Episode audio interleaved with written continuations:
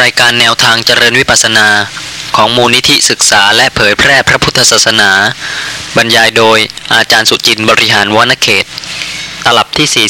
41 หน้าหนึ่ง ครั้งที่ 102 ต่อ เปรียบเหมือนภาชนะสำริดเป็นของหมดจดผ่องใส แต่เจ้าของไม่ใช้ ไม่ขัดซ้ำเก็บไว้ในที่มีละออง สมัยอื่น ภาชนะสำริดนั้น จะพึงเป็นของเศร้าหมอง สนิมจับได้เพราะเหตุนั้นจึงเป็นบุคคลที่บัณฑิตกล่าวว่าเป็นบุรุษเลวทราม บางท่านเนี่ยค่ะ เป็นผู้ที่มีกุศลจิต แต่ไม่รู้ตัวเลย ว่าเป็นกุศล เป็นผู้ที่มีจาคะ มีการสละวัตถุช่วยเหลือสงเคราะห์ผู้อื่น แต่ก็ไม่รู้ว่าเป็นกุศลในขณะนั้นเพราะเหตุว่าไม่ได้เจริญสติ ไม่รู้จักตนเองตามความเป็นจริง เพราะฉะนั้นก็ไม่มีการภาคเพียรที่จะขัดเกลาเพราะเหตุว่าถ้าตราบใดที่ไม่รู้ ว่ายังมีกิเลสที่ลึกที่ละเอียด ก็จะต้องเป็นผู้ที่ประมาท ทั้งๆทที่จิตใจ ก็เป็นผู้ที่มีกุศลมาก มีการเอื้อเฟื้อเผื่อแผ่ มีกายสุจริตวจีสุจริต มโนสุจริต แต่เพราะเหตุว่าไม่รู้จักสภาพธรรมะตามความเป็นจริง เพราะฉะนั้นก็ย่อมมณสิการะในสุพนิมิต มีราคะมีโทสะมีโมหะ เพลิดเพลินไปทางตาทางหูทางจมูกทางลิ้นทางกายทางใจ ซึ่งแต่ละท่านที่สนใจในธรรมะและเจริญสติปัฏฐาน ก็คงอดไม่ได้ที่จะระลึกถึงญาติพี่น้องเพื่อนฝูง ซึ่งก็เป็นผู้ที่มีจิตใจที่ดีงาม แต่ก็เพลิดเพลินไป ในเรื่องของรูปเสียงกลิ่นรสโผฏฐัพพะทั้งๆทที่ท่านเหล่านั้นก็เป็นผู้ที่มีกุศลจิต แต่เพราะเหตุว่าไม่ทราบตามความเป็นจริง ก็ทำให้เป็นผู้ที่เพลิดเพลินไปด้วยราคะโทสะโมหะ อุปมาเหมือนกับภาชนะสำริด ที่สะอาดหมดจด แต่ว่าเจ้าของไม่ใช้ไม่ขัด ซ้ำเก็บไว้ในที่มีละออง สมัยอื่น ภาชนะสำริดนั้นจะพึงเป็นของเศร้าหมอง สนิมจับได้ ปล่อยไปเพลินไปกับโลภะโทสะโมหะมาก ๆเข้า จิตใจก็ย่อมจะเศร้าหมองมากขึ้นเป็นของธรรมดา ข้อต่อไป บุคคลใดไม่มีกิเลส ก็รู้ชัด ตามความเป็นจริงว่า ไม่มีกิเลสในภายใน ย่อมจักไม่มณสิการะ สุพนิมิตราคะไม่ครอบงำ มีจิตไม่เศร้าหมองทำกาละ เปรียบเหมือนภาชนะสำริดเป็นของหมดจด เจ้าของใช้ขัดสี และไม่เก็บไว้ในที่มีละออง สมัยอื่น ภาชนะสำริดนั้นก็พึงเป็นของหมดจด ผ่องใสยยิ่งขึ้น ท่านที่มีกุศลจิตอยู่แล้ว แล้วก็รู้ชัดตามความเป็นจริง ก็ยิ่งจะทำให้ได้ขัดเกลามากขึ้น ภาชนะที่หมดจดนั้น ก็ยิ่งผ่องใสหมดจดยิ่งขึ้นได้ ท่านพระสารีบุตรกล่าวกับภิกษุทั้งหลายต่อไปว่า ดูกระท่านผู้มีอายุ อิจฉาวจระที่เป็นบาปอกุศลเหล่านี้ อิจฉาวจระก็ได้แก่ความปรารถนา ความติดข้อง ในลาบ ในยศ ในสักการะ ในสรรเสริญเป็นต้น ท่านพระสารีบุตรกล่าวกับพระภิกษุทั้งหลายว่า ดูกระท่านผู้มีอายุ อิจฉาวจระที่เป็นบาปอากุศลเหล่านี้ ภิกษุรูปใดรูปหนึ่ง ยังละไม่ได้แล้ว ชนทั้งหลายยังเห็น ยังได้ฟังอยู่ แม้เธอจะอยู่ในป่า มีเสนาสนะอันสงัด ถือบินทบาทเป็นวัด เที่ยวบินทบาทตามลำดับตรอกถือผ้าบางสุกุลเป็นวัด ทรงจีวรเศร้าหมองอยู่ ถึงอย่างนั้นเพื่อนพรหมจรรย์ทั้งหลาย ก็ไม่สักการะเคารพนับถือบูชาภิกษุนั้น เปรียบเหมือนภาชนะสำริดเป็นของหมดจดผ่องใส เจ้าของใส่ซากศพงู ซากศพสุนัข หรือซากศพมนุษย์ จนเต็มภาชนะสำริดนั้น ปิดด้วยภาชนะสำริดใบอื่น แล้วเอาไปร้านตลาด ชนเห็นภาชนะสำริดนั้นแล้ว พึงกล่าวอย่างนี้ว่า ท่านผู้เจริญสิ่งที่ท่านนำไปนี้คืออะไร คล้ายของที่น่าพอใจยิ่ง พึงลุกขึ้นเปิดภาชนะสำริดนั้นดู พร้อมกับการเห็นซากศพนั้น ก็เกิดความไม่พอใจ ความเกลียดชัง แม้คนที่หิวก็ไม่ปรารถนาจะบริโภค ไม่ต้องกล่าวถึงคนที่บริโภคอิ่มแล้ว ฉันใดก็ฉันนั้น ท่านพระสารีบุตรกล่าวต่อไปว่า ดูกระท่านผู้มีอายุ อิจฉาวจระที่เป็นบาปอากุศลเหล่านี้ อันภิกษุรูปใดรูปหนึ่ง ละได้แล้ว ชนทั้งหลายยังเห็นยังได้ฟังอยู่ แม้เธอจะอยู่ในเสนาสนะใกล้บ้าน รับนิมนต์ ทรงคฤหบดีจีวร ถึงอย่างนั้นเพื่อนพรมจรรย์ทั้งหลาย ก็ยังสักการะเคารพ นับถือ บูชาภิกษุนั้น เปรียบเหมือนภาชนะสำริดเป็นของหมดจดผ่องใส เจ้าของใส่ข้าวสุกแห่งข้าวสาลีที่เลือกเอาของดำออกแล้ว แกงและกับหลายอย่างจนเต็มภาชนะสำริดนั้น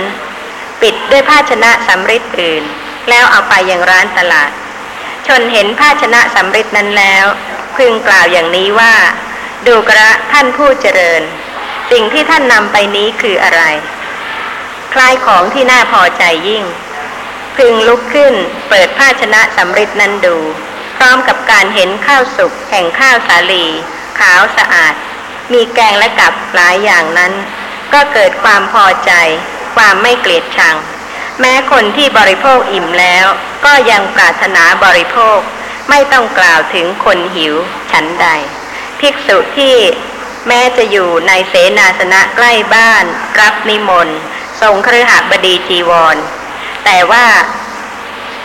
ละอิจฉาวจระที่เป็นบาปอกุศลได้แล้ว เพื่อนพรมจรรย์ทั้งหลายก็ยังสักการะเคารพนับถือบูชาภิกษุนั้น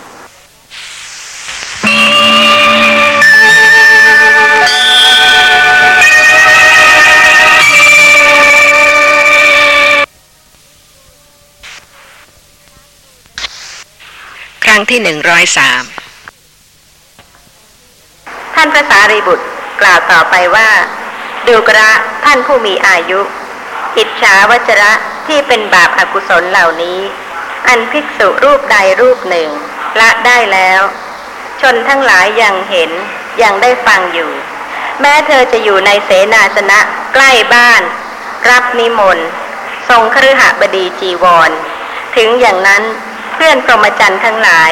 ก็ยังสักการะเคารพนับถือ บูชาภิกษุนั้น เปรียบเหมือนภาชนะสำริดเป็นของหมดจดผ่องใส เจ้าของใส่ข้าวสุกแห่งข้าวสาลีที่เลือกเอาของดำออกแล้ว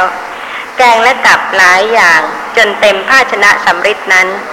ปิดด้วยภาชนะสำริดอื่น แล้วเอาไปยังร้านตลาด ชนเห็นภาชนะสำริดนั้นแล้ว พึงกล่าวอย่างนี้ว่า ดูกระท่านผู้เจริญ สิ่งที่ท่านนำไปนี้คืออะไร คล้ายของที่น่าพอใจยิ่ง พึงลุกขึ้นเปิดภาชนะสำริดนั้นดู พร้อมกับการเห็นข้าวสุกแห่งข้าวสาลี ขาวสะอาด มีแกงและกับหลายอย่างนั้น ก็เกิดความพอใจ ความไม่เกลียดชัง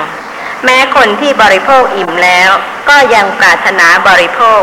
ไม่ต้องกล่าวถึงคนหิวฉันใด ภิกษุที่แม้จะอยู่ในเสนาสนะใกล้บ้าน รับนิมนต์ทรงเครือหบดีจีวร แต่ว่าละอิจฉาวจระที่เป็นบาปอกุศลได้แล้ว เพื่อนพรหมจรรย์ทั้งหลายก็ยังสักการะเคารพนับถือบูชาภิกษุนั้น เป็นเรื่องของสถานที่หรือเปล่าคะเป็นเรื่องของการละกิเลสทั้งนั้นที่จะต้องเข้าใจให้ถูกต้อง เป็นผู้ที่มีปกติเจริญสติ ก็ขอกล่าวถึงขุทกะนิกาย เทรีคาถา เอกนิบาตซึ่งเป็นเทรีคาถา แรก ในเทรีคาถา เอกนิบาตมีข้อความว่า ได้ยินว่าภิกษุณีรูปหนึ่ง ผู้ไม่ปรากฏชื่อ ได้พาสิทธคาถาไว้อย่างนี้ว่า ดูกระพระเถรี ท่านจงทำไตรจีวรด้วยท่อนผ้า แล้วนุ่งห่มให้สบายเถิด เพราะว่าราคะของท่านสงบระงับแล้ว ดุดน้ำผักดอง อันแห้งในหม้อฉะนั้น ประวัติของท่านมีว่า นานมาแล้ว ท่านเป็นที่ดาของตระกูลที่มีความเลื่อมใส ในพระธรรม ในสมัยพระโกนาคมณะสัมมาสัมพุทธเจ้า ท่านเจริญกุศลและบำรุงพระภิกษุสงฆ์เป็นอันมาก ท่านเกิดในเทวโลก แล้วก็เกิดเป็นมนุษย์อีก ในสมัยพระกัสสปะสัมมาสัมพุทธเจ้า หลังจากชาตินั้นท่านก็เกิดในสวรรค์อีก จนถึงสมัยของพระสมณะโคดม สัมมาสัมพุทธเจ้าพระองค์นี้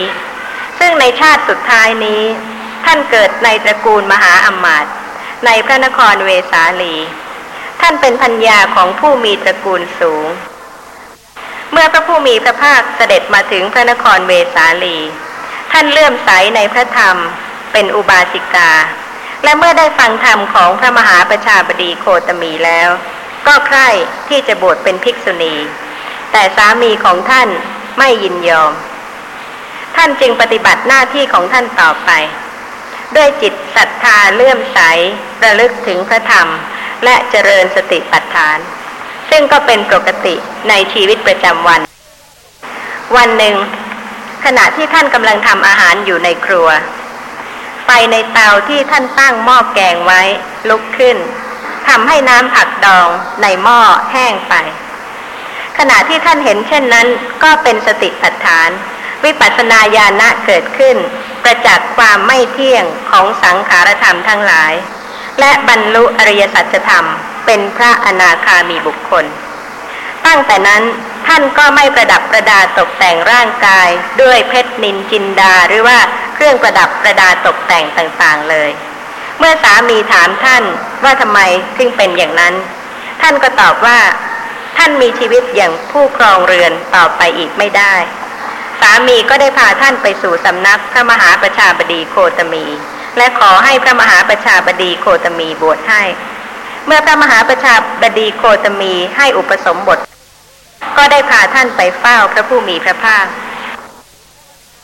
ซึ่งพระผู้มีพระภาคก็ได้ทรงพยากรณ์คุณธรรม ที่ท่านได้บรรลุอริยสัจธรรมแล้ว ด้วยพระคาถาว่า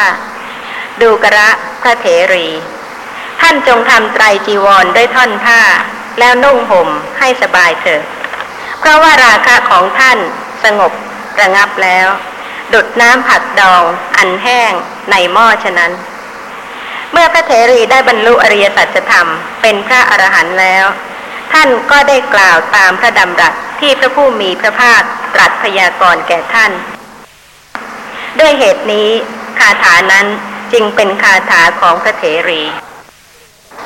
การเจริญสติปัฏฐานเป็นปกติในชีวิตประจำวัน บางท่านตอนแรก ๆ ก็อาจจะคิดว่าขณะนั้นสติไม่เกิดเลย แต่อย่าคิดว่าสติจะเกิดไม่ได้ หรือว่าปัญญาจะรู้ไม่ได้ ยังไม่เกิดเพราะเหตุว่ายังไม่ได้อบรม แล้วก็ปกติของปุถุชนนั้นก็เป็นผู้ที่มากด้วยกิเลส เพราะฉะนั้นจึงเป็นผู้ที่หลงลืมสติ แต่ว่าเป็นผู้ที่อบรมให้สติเกิดขึ้น และก็ปัญญาก็ค่อยๆรู้ลักษณะของนามและรูปที่ปรากฏตามความเป็นจริง ขอกล่าวถึง มัชฌิมนิกายอุปริปันธาตสัพปุริสสูตร ซึ่งมีข้อความตอนหนึ่งว่าณพระวิหารเชตวัน พระผู้มีพระภาคตรัสกับพระภิกษุ ทรงแสดงปุริสธรรมะ กับท่านพระภิกษุเหล่านั้นว่า ดูกระภิกษุทั้งหลาย ประการอื่นยังมีอีก อสัตบุรุษ เป็นผู้อยู่ป่าเป็นวัด ย่อมพิจารณาเห็นดังนี้ว่า เราเป็นผู้อยู่ป่าเป็นวัด ส่วนภิกษุอื่นเหล่านี้ไม่ใช่เป็นผู้อยู่ป่าเป็นวัด อสัตบุรุษนั้นจึงยกตนข่มผู้อื่น เพราะความเป็นผู้อยู่ป่าเป็นวัดนั้น ดูกระภิกษุทั้งหลาย แม้นี้ก็คืออสัพปุริสธรรม ส่วนสัตบุรุษแล ย่อมพิจารณาเห็นดังนี้ว่า ธรรมะคือความโลภความโกรธ ความหลง ย่อมไม่ถึงความหมดสิ้นไป เพราะความเป็นผู้อยู่ป่าเป็นวัด ถึงแม้ภิกษุไม่ใช่เป็นผู้อยู่ป่าเป็นวัด แต่เป็นผู้ปฏิบัติธรรมะ สมควรแก่ธรรมะ ปฏิบัติชอบ ปฏิบัติธรรมะอันสมควร คนทั้งหลายก็ต้องบูชาสรรเสริญเธอในที่นั้น ๆ สัตบุรุษนั้นทำการปฏิบัติแต่ภายในเท่านั้น ไม่ยกตนไม่ข่มผู้อื่น เพราะความเป็นผู้อยู่ป่าเป็นวัดนั้น ดูกระภิกษุทั้งหลาย แม้นี้ก็คือสัพปุริสธรรม ส่วนข้อความต่อไป ก็เป็นเรื่องของการที่เป็นอสัตบุรุษทรงผ้าบางสกุลเป็นวัด ซึ่งกิเลสนั้นย่อมไม่หมดไปเพราะความเป็นผู้ทรงผ้าบางสกุลเป็นวัด อสัตบุรุษ เที่ยวบินทบาทเป็นวัด ซึ่งกิเลสก็ย่อมไม่หมดไป เพราะความเป็นผู้เที่ยวบินทบาทเป็นวัดอสัตบุรุษอยู่โคนไม้ กิเลสย่อมไม่หมดไป เพราะความเป็นผู้อยู่โคนไม้อสัตบุรุษเป็นผู้อยู่ป่าช้า กิเลสย่อมไม่หมดไป เพราะความเป็นผู้อยู่ป่าช้า นอกจากนั้นก็เป็นเรื่องของทุดงขัดเกลานานาประการ แล้วก็นอกจากนั้นพระผู้มีพระภาคก็ยังได้ตรัสถึงอสัตบุรุษที่ได้ปฐมฌานทุติยฌานตติยฌานจตุตฌานไปจนกระทั่งถึงเนวสัญญา นาสัญญายตนะฌานแล้วก็ตรัสว่ากิเลสย่อมไม่หมดไป เพราะได้ปฐมฌานทุติยฌานตติยฌานจตุตฌานเรื่อยไปจนกระทั่งถึงเนวสัญญา นาสัญญายตนะฌาน เพราะเหตุว่าเรื่องของกิเลสเป็นเรื่องที่ละเอียด เป็นเรื่องที่ลึกมาก ถึงแม้ว่าจะอยู่ป่าเป็นวัด ทรงผ้าบางสกุลเป็นวัด เที่ยวบินทบาทเป็นวัด อยู่โคนไม้เป็นวัด อยู่ป่าช้าเป็นวัด แต่ถึงอย่างนั้นกิเลสย่อมไม่หมดไป เพราะความเป็นผู้อยู่ป่าเป็นวัด ทรงผ้าบางสกุลเป็นวัด บินทบาทเป็นวัด อยู่โคนไม้เป็นวัด อยู่ป่าช้าเป็นวัด หรือว่าแม้ว่าจะได้ฌานตั้งแต่ปฐมฌานจนถึงเนวสัญญานาสัญญายตนะฌานก็ไม่ทำให้กิเลสหมดไปได้ นี่ก็เป็นสิ่งที่แสดงให้เห็น ว่าถ้าเช่นนั้นประพฤติปฏิบัติเช่นใด กิเลสจึงจะหมดไปได้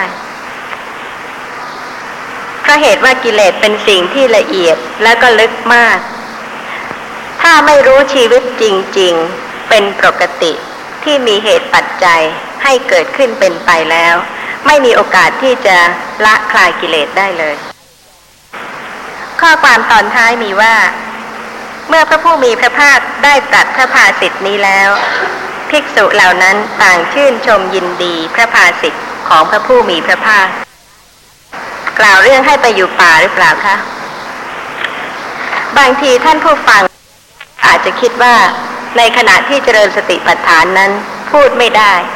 คิดอะไรไม่ได้ทั้งนั้น เป็นนามหรือเปล่าเป็นรูปหรือเปล่าในขณะที่พูด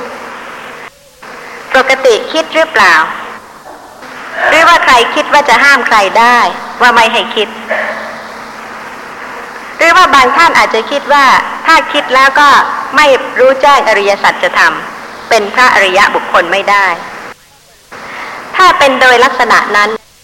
ขณะใดที่คิดขึ้นมา จะรู้ได้ยังไงว่าเป็นแต่เพียงนามธรรมชนิดหนึ่ง ที่อาศัยเหตุปัจจัยจึงได้เกิดขึ้น เป็นอนัตตา ความคิดเป็นนามธรรมชนิดหนึ่ง เกิดขึ้นแล้วก็ดับไป ใครรู้ ผู้เจริญสติจึงจะรู้ ผู้หลงลืมสติไม่รู้ ผู้ที่บังคับไว้ก็ไม่รู้ เป็นตัวตนที่บังคับที่กั้นไว้ ในขุทกานิกายเทรีคาถา อัญญตราเทรีภิกุณีคาถา ซึ่งเป็นคาถาของมารดาท่านพระสุมังคละ มีข้อความที่จะให้เห็นว่า มารดาของท่านพระสุมังคละนั้น รู้แจ้งอริยสัจธรรมในขณะไหน ท่านเป็นผู้ที่ได้สะสมบุญมาแล้วในอดีต ในสมัยพระผู้มีพระภาคสมณะโคดมพระองค์นี้ ท่านเกิดในตระกูลยากจนขัดสน ในพระนครสาวัตถี ท่านมีบุตรชายคนโต ซึ่งภายหลังก็ได้เป็นพระอรหันต์คือท่านพระสุมังคละเถระสำหรับตัวท่านเองนั้นไม่ปรากฏนาม นอกจากเรียกกันว่ามารดาท่านพระสุมังคละ ภายหลังที่ท่านบวชเป็นภิกษุณีแล้ว วันหนึ่ง ขณะที่ท่านระลึกถึงความทุกข์ยากเมื่อครั้งเป็นเครือขัดท่านก็รู้สึกเศร้าใจ ขณะนั้นก็เกิดญาณปัญญา บรรลุอรหันต์และได้กล่าวคาถาว่า เราพ้นแล้ว พ้นแล้วด้วยดี เป็นผู้พ้นดีแล้วจากศาสตร์ จากสามี ผู้หาความละอายไม่ได้ ซึ่งเราไม่ชอบใจ จากการทำร่มของสามีที่เราไม่ชอบใจ จากหม้อข้าว จากความขัดสน เราได้ตัดราคะและโทสะขาดแล้ว เราเข้าไปอาศัยโคนไม้ เพ่งชานอยู่ โดยความสุขว่าสุขหนอ คิดถึงอดีต เมื่อครั้งเป็นครือหัด เมื่อครั้งที่ได้รับความทุกข์ยากนานาประการ แล้วก็บรรลุอรหันต์ในขณะนั้นสำหรับคาถาของท่านพระสุมังคละเถระ ซึ่งเป็นบุตรของอัญญตรานเถรีภิกขุณี มีข้อความว่า เราพ้นดีแล้ว เราพ้นดีแล้ว เราเป็นผู้พ้นดีแล้วจากความค่อมทั้งสามคือเราพ้นแล้วจากการเกี่ยวข้าว จากการไถนา จากการถางหญ้า ถึงแม้ว่าจิตมีการเกี่ยวหญ้าเป็นต้น จะอยู่ในที่ใกล้ ๆ เรานี่เอง แต่ก็ไม่สมควรแก่เราทั้งนั้น ท่านจงเจริญฌานไปเถิดสุมังคละ จงเจริญฌานไปเถิดสุมังคละ ท่านจงเป็นผู้ไม่ประมาทอยู่เถิดสุมังคละฟังผิวเผินก็อาจจะสงสัยว่าใครเป็นผู้พูดพูดกับใครและทำไมพูดกับตัวเองอย่างนี้ แล้วก็ข้อความนั้นก็ดูเหมือนกับว่าจะให้เป็นผู้ที่เจริญฌานเป็นชีวิตจริง ๆ ของแต่ละคน ไม่ว่าผู้นั้นจะเคยเจริญอบรมอาณาปานสติ หรือว่าเป็นมหคตะจิตเคยเจริญฌานได้ฌานอบรมมาแล้วอย่างไร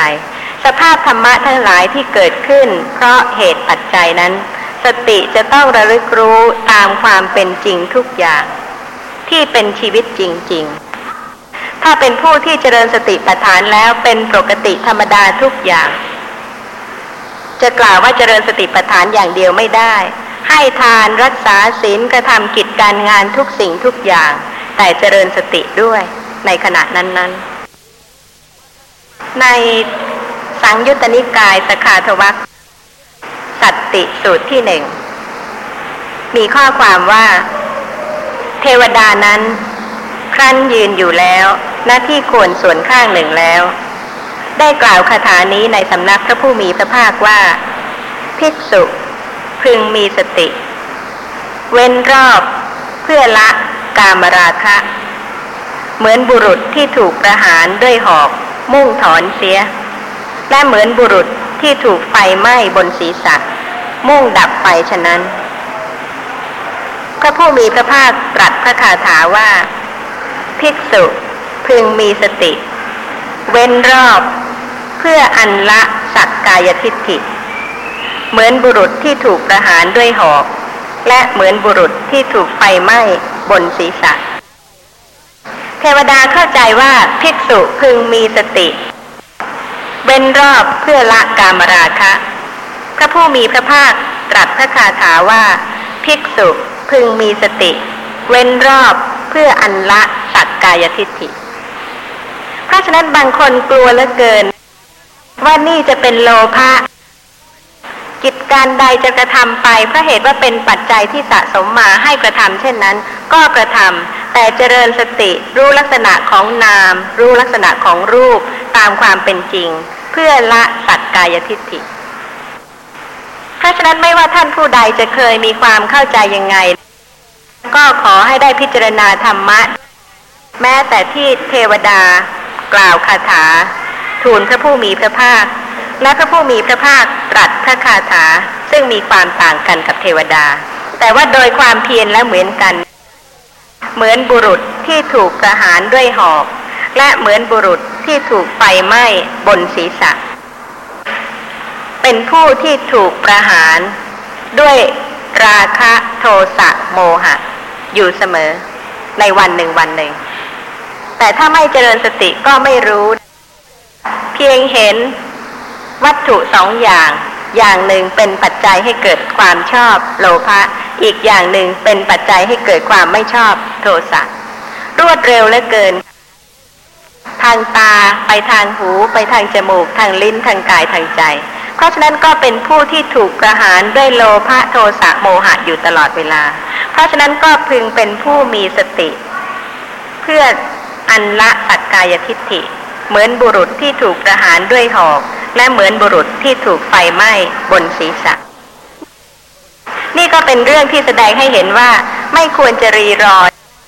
สติควรจะเกิดขึ้นระลึกรู้ลักษณะของธรรมะที่กำลังปรากฏตามความเป็นจริง ในมัชฌิมนิกายอุปริปันธาตมหาสุญญตสูตรพระผู้มีพระภาคตรัสกับท่านพระอานนท์ว่า ดูกระอานนท์หากเมื่อภิกษุนั้นอยู่ด้วยวิหารธรรมนี้ จิตย่อมน้อมไปเพื่อจะจงกรม เธอย่อมจงกรมด้วยใส่ใจว่าอากุศลธรรมลามก คืออภิชาและโทมนัสจักไม่ครอบงำเรา ผู้จงกรมอยู่อย่างนี้ได้ ด้วยอาการนี้แหลเป็นอันเธอรู้สึกตัวในเรื่องการจงกรม รู้นามอะไรรู้รูปอะไรคะในขณะเดิน ธรรมดาทุกอย่างคนกำลังเดินเห็นไหม ได้ยินไหม ได้กลิ่นไหมรสอาจจะปรากฏได้ไหม เย็นร้อนอ่อนแข็งคิดนึก สุขทุกข์มีไหม ซึ่งเป็นของจริง เธอย่อมจงกรมด้วยใส่ใจว่าอากุศลธรรมลามก คืออภิชาและโทมนัสจักไม่ครอบงำเรา ผู้จงกรมอยู่อย่างนี้ได้ ด้วยอาการนี้แล เป็นอันเธอรู้สึกตัวในเรื่องการจงกรม และขอให้สังเกตพยัญชนะที่ว่าอากุศลธรรมลามก คืออภิชาและโทมนัสจักไม่ครอบงำเรา ไม่ใช่ว่าไม่เกิด เกิดได้ สติเกิดขึ้นระลึกรู้ลักษณะของนามและรูปในขณะนั้น จึงจะชื่อว่า อภิชาและโทมนัสไม่ครอบงำ แต่ถ้าสติไม่เกิดไม่ระลึกรู้ลักษณะของนามและรูปที่ปรากฏ ทางตาหูจมูกลิ้นกายใจในขณะนั้น ก็เป็นด้วยโลภะบ้างโทสะบ้างโมหะบ้าง ก็ถูกครอบงำด้วยอภิชาและโทมนัส เพราะฉะนั้นเวลาที่กำลังเดิน แล้วก็ให้รู้สึกตัวในขณะที่เดิน ในมหาสติปัฏฐานก็มี แต่เพื่อที่จะให้เข้าใจว่าการเป็นผู้ที่รู้สึกตัวในขณะเดินนั้น คืออย่างไร ข้อความในสูตรนี้ก็ได้แสดงให้ทราบแล้วสำหรับข้อความต่อไป ก็โดยนัยยะเดียวกัน มีข้อความว่า หากเมื่อภิกษุนั้นอยู่ด้วยวิหารธรรมนี้ จิตย่อมน้อมไปเพื่อจะนอน เธอย่อมนอนด้วยใส่ใจว่าอากุศลธรรมลามก คืออภิชาและโทมนัส จักไม่ครอบงำเราผู้นอนอยู่อย่างนี้ได้ ด้วยอาการนี้แหลเป็นอันเธอรู้สึกตัวในเรื่องการนอน ในขณะที่นอนรู้นามอะไรรู้รูปอะไรคะแล้วแต่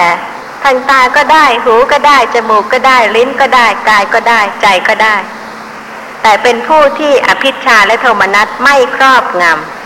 เพราะเหตุว่าสติเกิดขึ้นระลึกรู้ลักษณะของนามและรูปที่กำลังปรากฏในขณะนั้นสำหรับเรื่องการ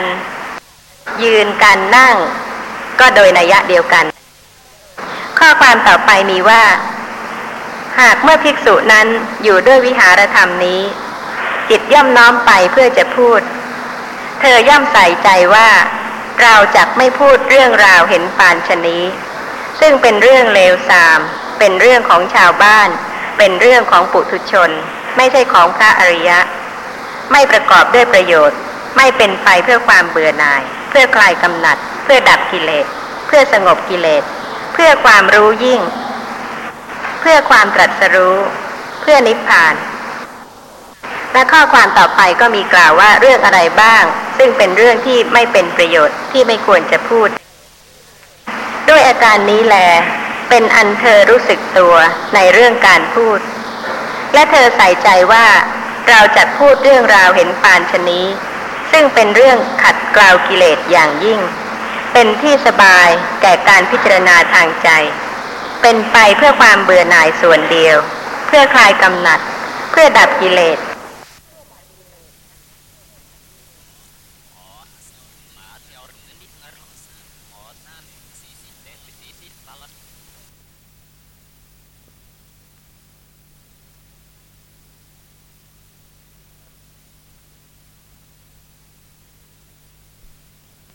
รายการแนวทางเจริญวิปัสสนา ของมูลนิธิศึกษาและเผยแพร่พระพุทธศาสนา บรรยายโดยอาจารย์สุจินบริหารวานเขต ตลับที่ 40 หน้าหนึ่ง ครั้งที่ 100 ต่อ ถ้าเกิดความรู้สึกว่าจะพอใจจะมีความยินดี ในบุคคลที่เห็นถ้าเพียงระลึกอย่างนี้ ก็สังเวชและก็สลด ละความยินดีพอใจ ในบุคคลที่เห็นได้ ชั่วครั้งชั่วคราวก็ยังดี เพียงให้สติระลึกได้แล้วก็รู้ชัดในสิ่งที่กำลังปรากฏ อีกประการหนึ่ง ท่านที่ได้ฟังเรื่องของการเจริญสติปัฏฐาน ในหมวดของกายานุปัสสนา แล้วก็อาจจะเคยได้ยินได้ฟังว่า ในหมวดของอานาปานะบัพพะก็ดี ในหมวดของปฏิกูละมณสิการะบัพพะก็ดีธาตุมณสิการะบัพพะก็ดี หรือว่าอสุภะบัพพะก็ดี ถ้าท่านเคยได้ยินได้ฟังมาว่า จะต้องเจริญฌานเสียก่อน แล้วจึงจะยกขึ้นสู่วิปัสสนา ก็ขอให้เข้าใจด้วยว่าเรื่องของการเจริญสติปัฏฐานนั้น ไม่ใช่เรื่องของสมาธิ เรื่องของสมถภาวนาหรือว่าเรื่องของสมาธินั้น เป็นเรื่องที่ทำให้เกิดสิ่งที่ไม่มีในขณะนี้ ไม่ใช่เรื่องของการที่จะรู้สิ่งที่กำลังปรากฏเกิดขึ้นแล้ว เพราะเหตุปัจจัย นี่เป็นความต่างกันของสมาธิกับวิปัสสนา ถ้าเป็นสมาธิ ไม่ว่าจะโดยกรรมฐานหนึ่งกรรมฐานใดที่เป็นสมถะภาวนาแล้วแล้วก็เป็นการทำให้เกิดความสงบทำให้เกิดสิ่งที่ไม่มีในขณะนี้ แต่ว่าเรื่องของการเจริญสติปัฏฐาน เป็นการระลึกเพื่อรู้ชัดในสิ่งที่กำลังปรากฏทุกๆขณะ ไม่ต้องไปทำให้เกิดขึ้น การได้ยินในขณะนี้ก็มีแล้ว เพราะเหตุว่ามีเหตุปัจจัยที่ทำให้ได้ยิน แต่ว่าการเจริญสติปัฏฐานนั้น เป็นการระลึกแล้วรู้ชัดในลักษณะของสิ่งที่กำลังปรากฏ เพราะเกิดขึ้นแล้ว เพราะมีเหตุปัจจัยทำให้เกิดขึ้น การเจริญสติต้องรู้ลักษณะของสติ ว่าสติเป็นสภาพที่ระลึกได้ เพราะฉะนั้นไม่ว่าจะเป็นอาณาปานบัพพะหรือว่าปฏิกูละมณสิการะบัพพะ ธาตุมณสิการะบัพพะอสุภะบัพพะในมหาสติปัฏฐาน ไม่ใช่เป็นการไปทำให้เกิดความสงบ หรือว่าไปทำให้ฌานจิตเกิดขึ้น แต่เป็นการระลึกรู้ลักษณะของสิ่งที่กำลังปรากฏในขณะนั้น เพื่อรู้ชัดดังพยัญชนะที่ท่านทรงแสดงไว้ว่า กายมีอยู่ ก็เพียงสักว่าความรู้ เพียงสักว่าอาศัยระลึกเท่านั้น กายนี่หมายความถึงนามกายด้วย สติเป็นนามกาย ผู้ที่มีกายแต่ว่าไม่รู้ลักษณะของสติ เจริญสติไม่ถูก เจริญสติไม่ได้ เพราะไม่ทราบว่าขนาดใดเป็นขณะที่หลงลืมสติ แล้วก็ขณะใดเป็นขณะที่มีสติ เพราะฉะนั้นผู้ที่จะเจริญสติ จะต้องทราบทีเดียวว่าลักษณะของสติคือในขณะไหน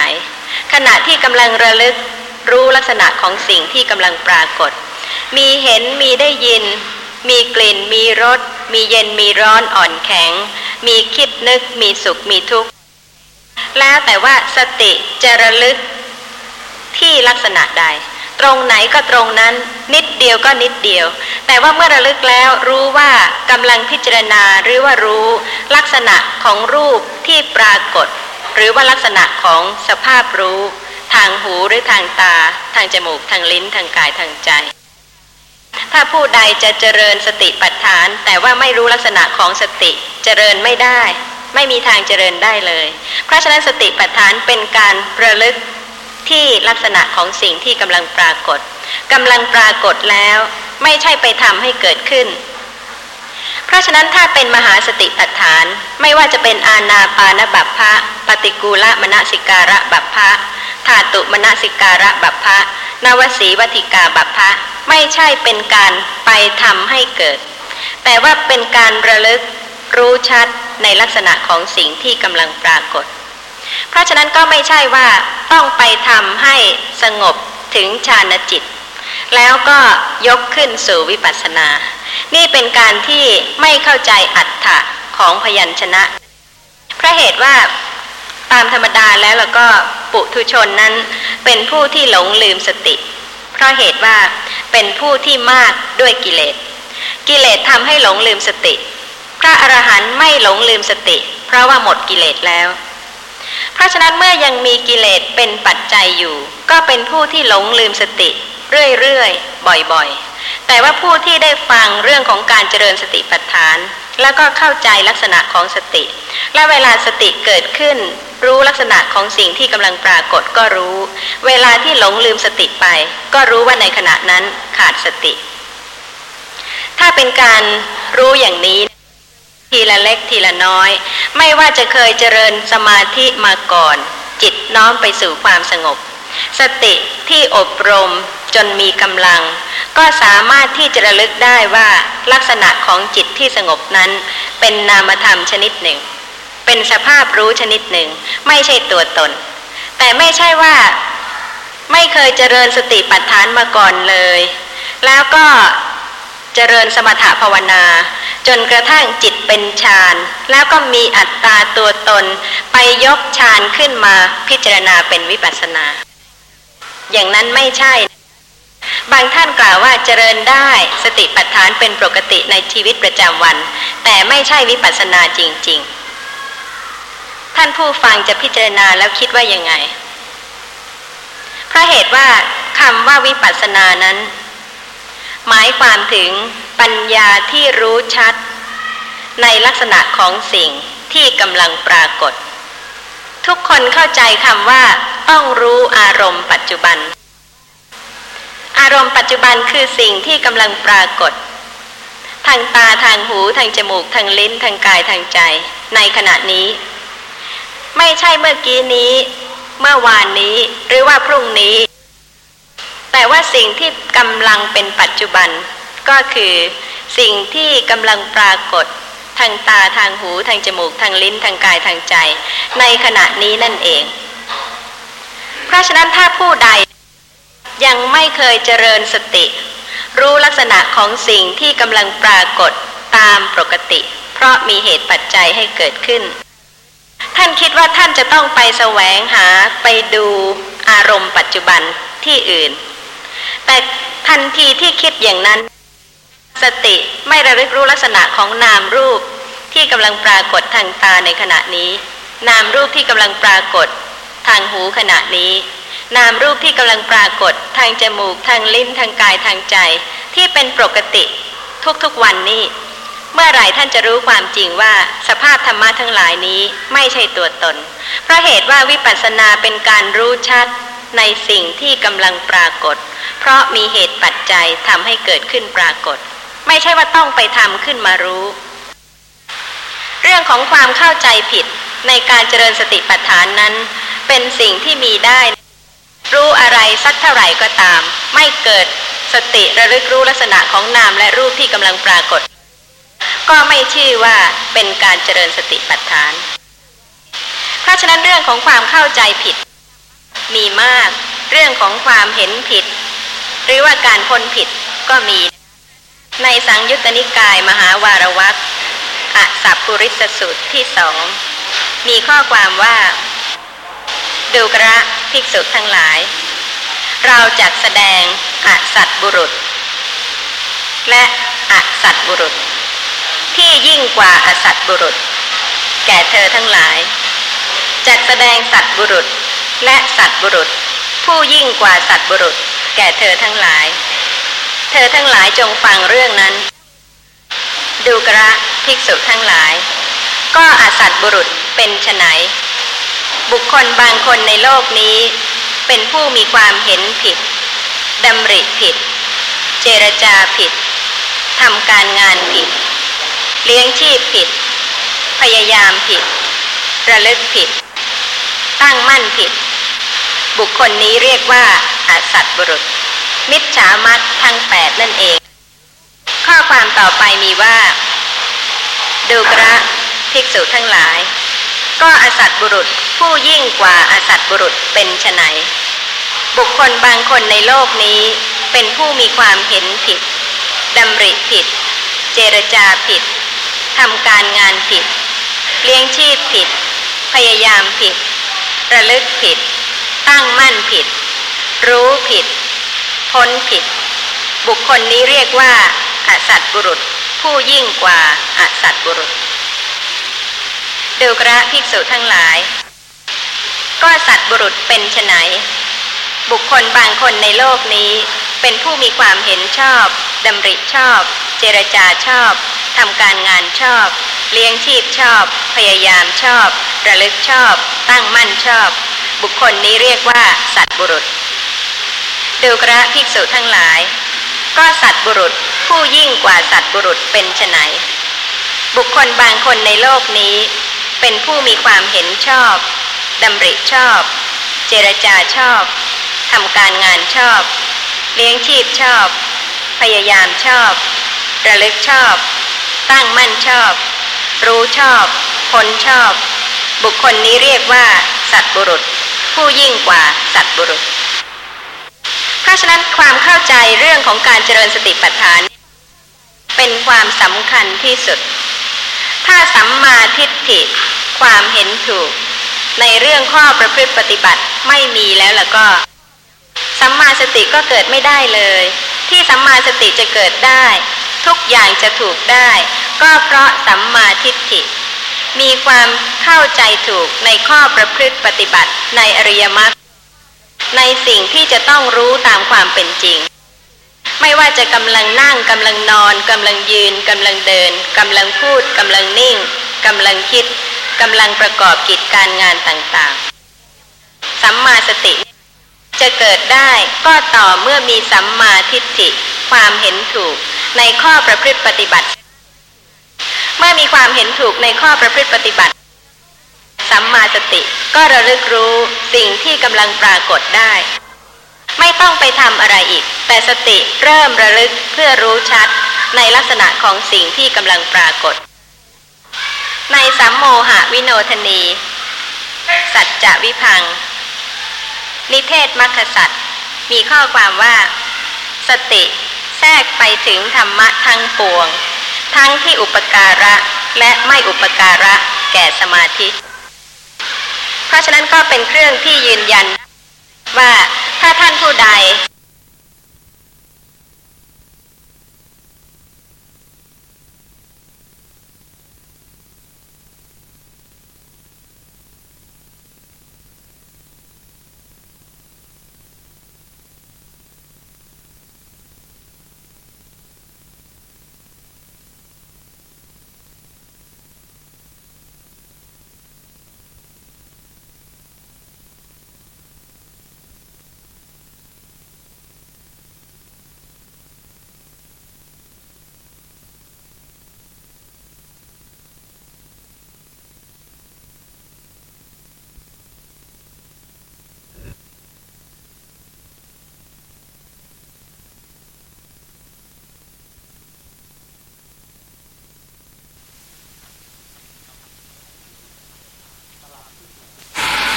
ที่ 41 หน้าสองครั้งที่ 103 ต่อ เพื่อสงบกิเลส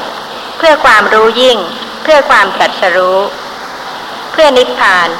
คือเรื่องมัดน้อย เรื่องยินดีของของตน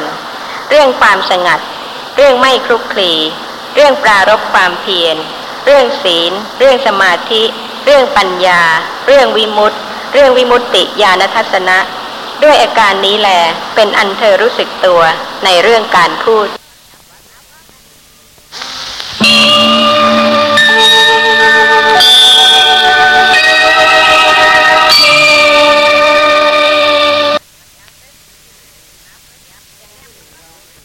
ครั้งที่หนึ่งร้อยสี่ข้อความต่อไปมีว่า หากเมื่อภิกษุนั้นอยู่ด้วยวิหารธรรมนี้ จิตย่อมน้อมไปเพื่อจะพูด เธอย่อมใส่ใจว่า เราจักไม่พูดเรื่องราวเห็นปานชนี้ ซึ่งเป็นเรื่องเลวทราม เป็นเรื่องของชาวบ้าน เป็นเรื่องของปุถุชน ไม่ใช่ของพระอริยะ ไม่ประกอบด้วยประโยชน์ ไม่เป็นไปเพื่อความเบื่อหน่าย เพื่อคลายกำหนัด เพื่อดับกิเลส เพื่อสงบกิเลส เพื่อความรู้ยิ่ง เพื่อความตรัสรู้ เพื่อนิพพาน และข้อความต่อไปก็มีกล่าวว่าเรื่องอะไรบ้าง ซึ่งเป็นเรื่องที่ไม่เป็นประโยชน์ที่ไม่ควรจะพูด ด้วยอาการนี้แล เป็นอันเธอรู้สึกตัวในเรื่องการพูด และเธอใส่ใจว่า เราจะพูดเรื่องราวเห็นปานชนี้ ซึ่งเป็นเรื่องขัดกล่าวกิเลสอย่างยิ่ง เป็นที่สบายแก่การพิจารณาทางใจ เป็นไปเพื่อความเบื่อหน่ายส่วนเดียว เพื่อคลายกำหนัด เพื่อดับกิเลส เพื่อสงบกิเลส เพื่อความรู้ยิ่ง เพื่อความตรัสรู้ เพื่อนิพพาน คือเรื่องมัดน้อย เรื่องยินดีของของตน เรื่องความสงัด เรื่องไม่คลุกคลี เรื่องปรารบความเพียร เรื่องศีล เรื่องสมาธิ เรื่องปัญญา เรื่องวิมุตติ เรื่องวิมุตติญาณทัศนะ ด้วยอาการนี้แหลเป็นอันเธอรู้สึกตัวในเรื่องการพูด ถ้าเป็นผู้ที่สะสมอกุศลไว้มากมายเหลือเกิน ทั้งกายทุจริต วจีทุจริตไม่มีการขัดเกลาการที่จะขวนขวายในการฟังในความเพียรในการขัดเกลาในการเจริญสติก็ย่อมจะไม่มีด้วย ขอให้สังเกตพยัญชนะที่ว่า และเธอใส่ใจว่า เราจะพูดเรื่องราวเห็นปานชนี้ ซึ่งเป็นเรื่องขัดเกลากิเลสอย่างยิ่ง เป็นที่สบายแก่การพิจารณาทางใจ เป็นไปเพื่อความเบื่อหน่ายส่วนเดียว เพื่อคลายกำหนัด เพื่อดับกิเลส เพื่อสงบกิเลส เพื่อความรู้ยิ่ง เพื่อความรู้ยิ่ง ไม่ใช่ให้รู้นิดนิดหน่อยหน่อยเพราะฉะนั้นก็ขอให้ท่านพิจารณาด้วย ว่า การประพฤติปฏิบัติการเจริญสติปัฏฐานของท่านเป็นไปตามที่ได้ทรงแสดงไว้ในพระธรรมวินัยหรือไม่ และก็สำหรับข้อความที่ว่า เรื่องมักน้อย เรื่องยินดีของของตน เรื่องความสงัด เรื่องไม่คลุกคลี การเจริญสติปัฏฐาน เป็นการให้ท่านมักน้อย เป็นการให้ท่านไม่คลุกคลี จากการที่เคยยึดถือกังวล ในญาติมิตรสหาย ทุกสิ่งทุกประการทรัพย์สมบัติต่างๆ ท่านมาวัด มาฟังธรรมเรื่องของการเจริญสติปัฏฐาน สงัดไหม สงบไหม จากการคลุกคลีหรือว่าการผูกพันข้อความต่อไปเป็นเรื่องของการคิด ข้อความมีว่า หากเมื่อภิกษุนั้น อยู่ด้วยวิหารธรรมนี้ จิตย่อมน้อมไปเพื่อจะตรึก เธอย่อมใส่ใจว่า เราจะไม่ตรึกในวิตกเห็นปานชนี้ ซึ่งเป็นวิตกที่เลวทราม เป็นของชาวบ้าน เป็นของปุถุชน ไม่ใช่ของพระอริยะ ไม่ประกอบด้วยประโยชน์ ไม่เป็นไปเพื่อความเบื่อหน่าย เพื่อคลายกำหนัด เพื่อดับกิเลส เพื่อสงบกิเลส เพื่อความรู้ยิ่งเพื่อความตรัสรู้เพื่อนิพพาน คือกามวิตก พยาปาทาวิตก วิหิงสาวิตก ด้วยอาการนี้แล เป็นอันเธอรู้สึกตัวในเรื่องการตรึก และเธอใส่ใจว่า เราจัดตรึกในวิตกเห็นปานชนี้ ซึ่งเป็นวิตกของพระอริยะ เป็นเครื่องนำออก ที่นำออกเพื่อความสิ้นทุกข์โดยชอบ แก่บุคคล ผู้ทำตาม คือเนคขมมะวิตก อพยาปาทวิตก อวิหิงสาวิตก ด้วยอาการนี้แลเป็นอันเธอรู้สึกตัวในการตรึก วันหนึ่งวันหนึ่งเนี่ยคิดบ่อยเหลือเกิน ถ้าไม่เจริญสติจะไม่ทราบเลยค่ะ ว่าที่คิดนั้นน่ะ เป็นกุศลหรือว่าเป็นอกุศล แต่ถ้าเจริญสติทราบได้จริง ๆ ว่าจิตในขณะนั้นเป็นความกังวล ด้วยโลภะหรือว่าด้วยความขัดเคืองใจ หรือว่า เป็นเพราะโมหะก็ได้ เพราะฉะนั้นในขณะใดที่จิตเป็นโลภะมูลจิต โทสะมูลจิต โมหะมูลจิต ตรึกไปในเรื่องของความพอใจบ้าง ในเรื่องของความไม่พอใจบ้าง ในขณะนั้นไม่มีสติเจตสิกเกิดร่วมด้วยกับจิตดวงนั้นเลย แล้วก็วันหนึ่งวันหนึ่งเป็นอย่างนี้สำหรับผู้ที่หลงลืมสติมานาน แล้วก็เป็นผู้ที่ หนาแน่นด้วยกิเลส กิเลสทำให้หลงลืมสติทำให้จิต เกิดขึ้นเป็นโลภะบ้างโทสะบ้างโมหะบ้าง เพราะฉะนั้นผู้ที่เจริญสติ ก็เกิดการระลึกได้ เป็นเนคขมมะวิตกระลึกรู้ลักษณะของนามหรือรูปในขณะใด ขณะนั้นออกจากกามที่จะเป็นไปในการยึดถือนามรูปว่าเป็นตัวตน ด้วยการที่ระลึกรู้ลักษณะของนามและรูปที่กำลังปรากฏในขณะนั้น เป็นเนคขมมะวิตก เป็นอพยาปาทวิตก เป็นอวิหิงสาวิตก หรือว่าในขณะที่เป็นกุศล สติก็เกิดขึ้น เว้นการตรึกไป ที่เป็นกามวิตก พยาปาทวิตก วิหิงสาวิตก เมื่อสติเกิดขึ้นเว้นในขณะนั้นก็เป็นกุศลจิต แต่ว่าถ้าเป็นผู้ที่ไม่ใช่มีปกติเจริญสติ ในขณะนั้นจะไม่รู้ว่าเป็นแต่เพียงนามชนิดหนึ่ง หรือว่าเป็นรูปที่กำลังปรากฏ เพราะฉะนั้นการที่จะรู้ว่าเป็นนามหรือเป็นรูปก็ต้องเป็นผู้ที่มีปกติเจริญสติจึงจะรู้ได้ ข้อความต่อไป ก็ยิ่งแสดงให้เห็นชัดว่า ผู้ที่เจริญสติปัฏฐานนั้นจะต้องรู้อะไรอย่างไร พระผู้มีพระภาคตรัสแก่ท่านพระอานนท์เรื่องกามคุณห้าคือรูปเสียง กลิ่นรสโผฏฐัพพะที่น่ายินดี พระผู้มีพระภาคตรัสว่าดูกระอานนท์นี้แลกามคุณห้าอย่าง ซึ่งเป็นที่ภิกษุพึงพิจารณาจิตของตน เนืองเนืองว่า มีอยู่หรือหนอแล ที่ความฟุ้งซ่านแห่งใจเกิดขึ้นแก่เรา เพราะกามคุณห้านี้อย่างใดอย่างหนึ่ง หรือเพราะอายตนะใดอายตนะหนึ่ง ดูกระอานนท์ถ้าภิกษุพิจารณาอยู่ รู้ชัดอย่างนี้ว่า มีอยู่แล เมื่อเป็นเช่นนั้น ภิกษุย่อมรู้ชัดอย่างนี้ว่า ความกำหนัดพอใจในกามคุณห้านี้แล เรายังละไม่ได้แล้ว แต่ถ้าภิกษุพิจารณา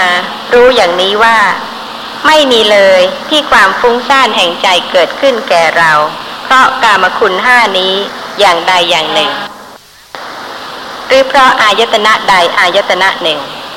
เมื่อเป็นเช่นนั้น ภิกษุย่อมรู้ชัดอย่างนี้ว่า ความกำหนัดพอใจในกามคุณห้านี้แล เราละได้แล้ว ด้วยอาการนี้แลเป็นอันเธอรู้สึกตัวในเรื่องกามคุณห้ากล่าวไว้ชัดเจนทีเดียว ว่ารู้สึกตัวในเรื่องกามคุณห้าเห็นได้ยินได้กลิ่น รู้รสรู้โผฏฐพารม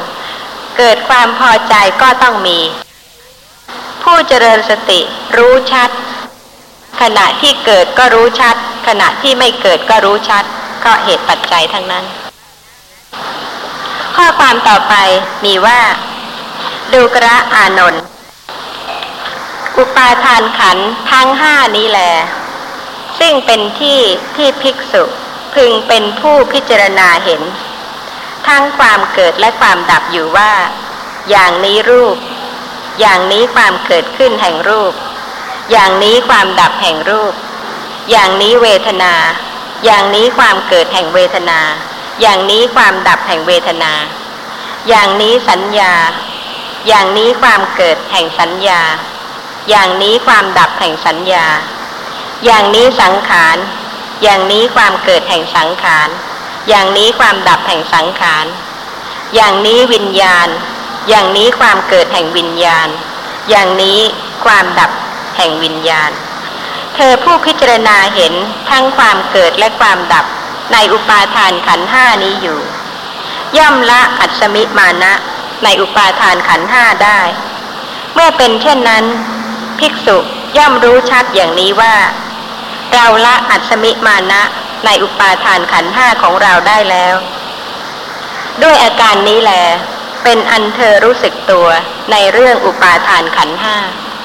นี่เป็นเรื่องของการรู้สึกตัวเป็นเรื่องของการเจริญสติทั้งนั้น ไม่ว่าท่านจะนั่งนอนยืนเดิน พูดนิ่งคิดอยู่ที่ใดก็ตาม การเจริญสติปัฏฐานนั้นเพื่อให้ปัญญารู้ชัดในขันห้ารูปประขันไม่รู้ละได้ไหมคะ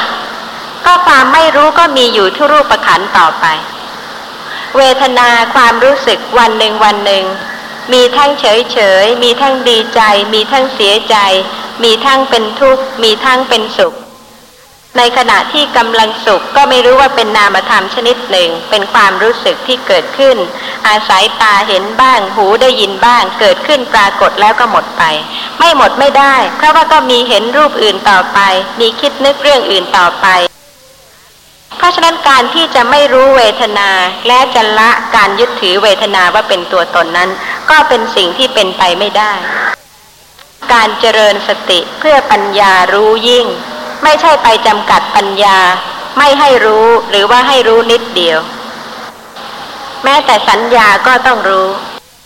เกิดขึ้นชั่วขณะนิดหนึ่งแล้วก็ดับไป เพราะฉะนั้นจึงเป็นผู้ที่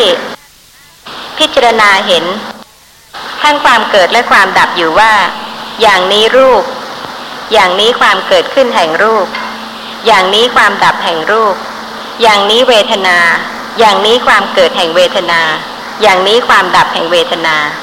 อย่างนี้สัญญา อย่างนี้ความเกิดแห่งสัญญา อย่างนี้ความดับแห่งสัญญา อย่างนี้สังขาร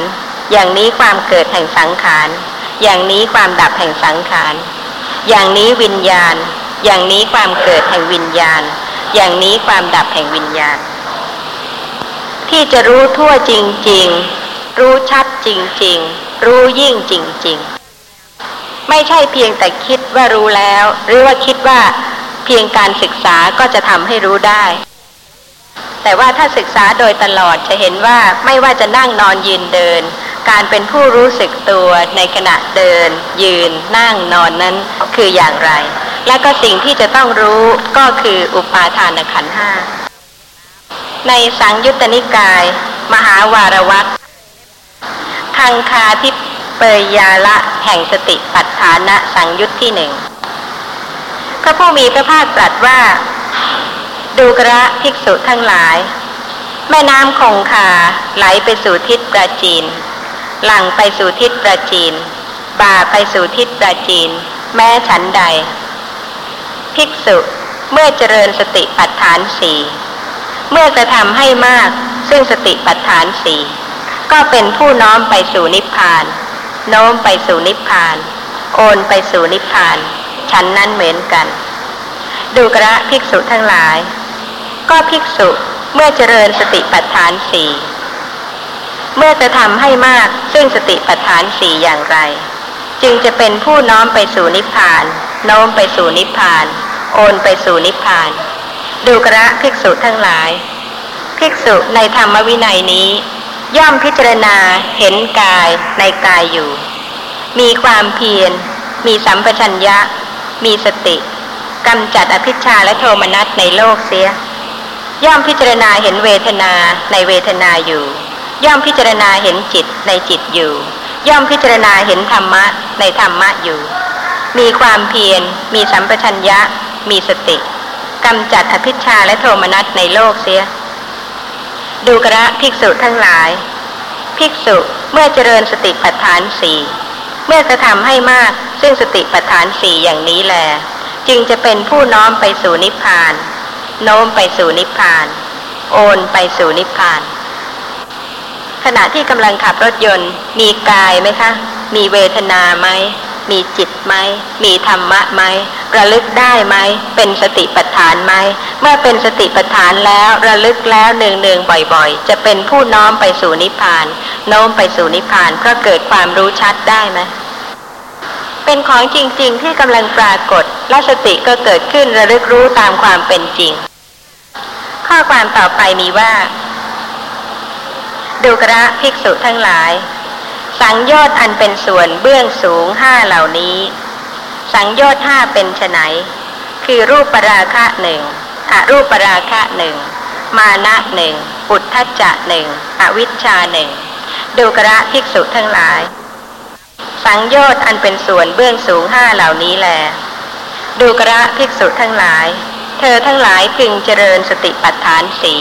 เพื่อความรู้ยิ่ง เพื่อกำหนดรู้ เพื่อความสิ้นไป เพื่อละสังโยชน์อันเป็นส่วนเบื้องสูงเหล่านี้แล สติปัฏฐานสี่เป็นไน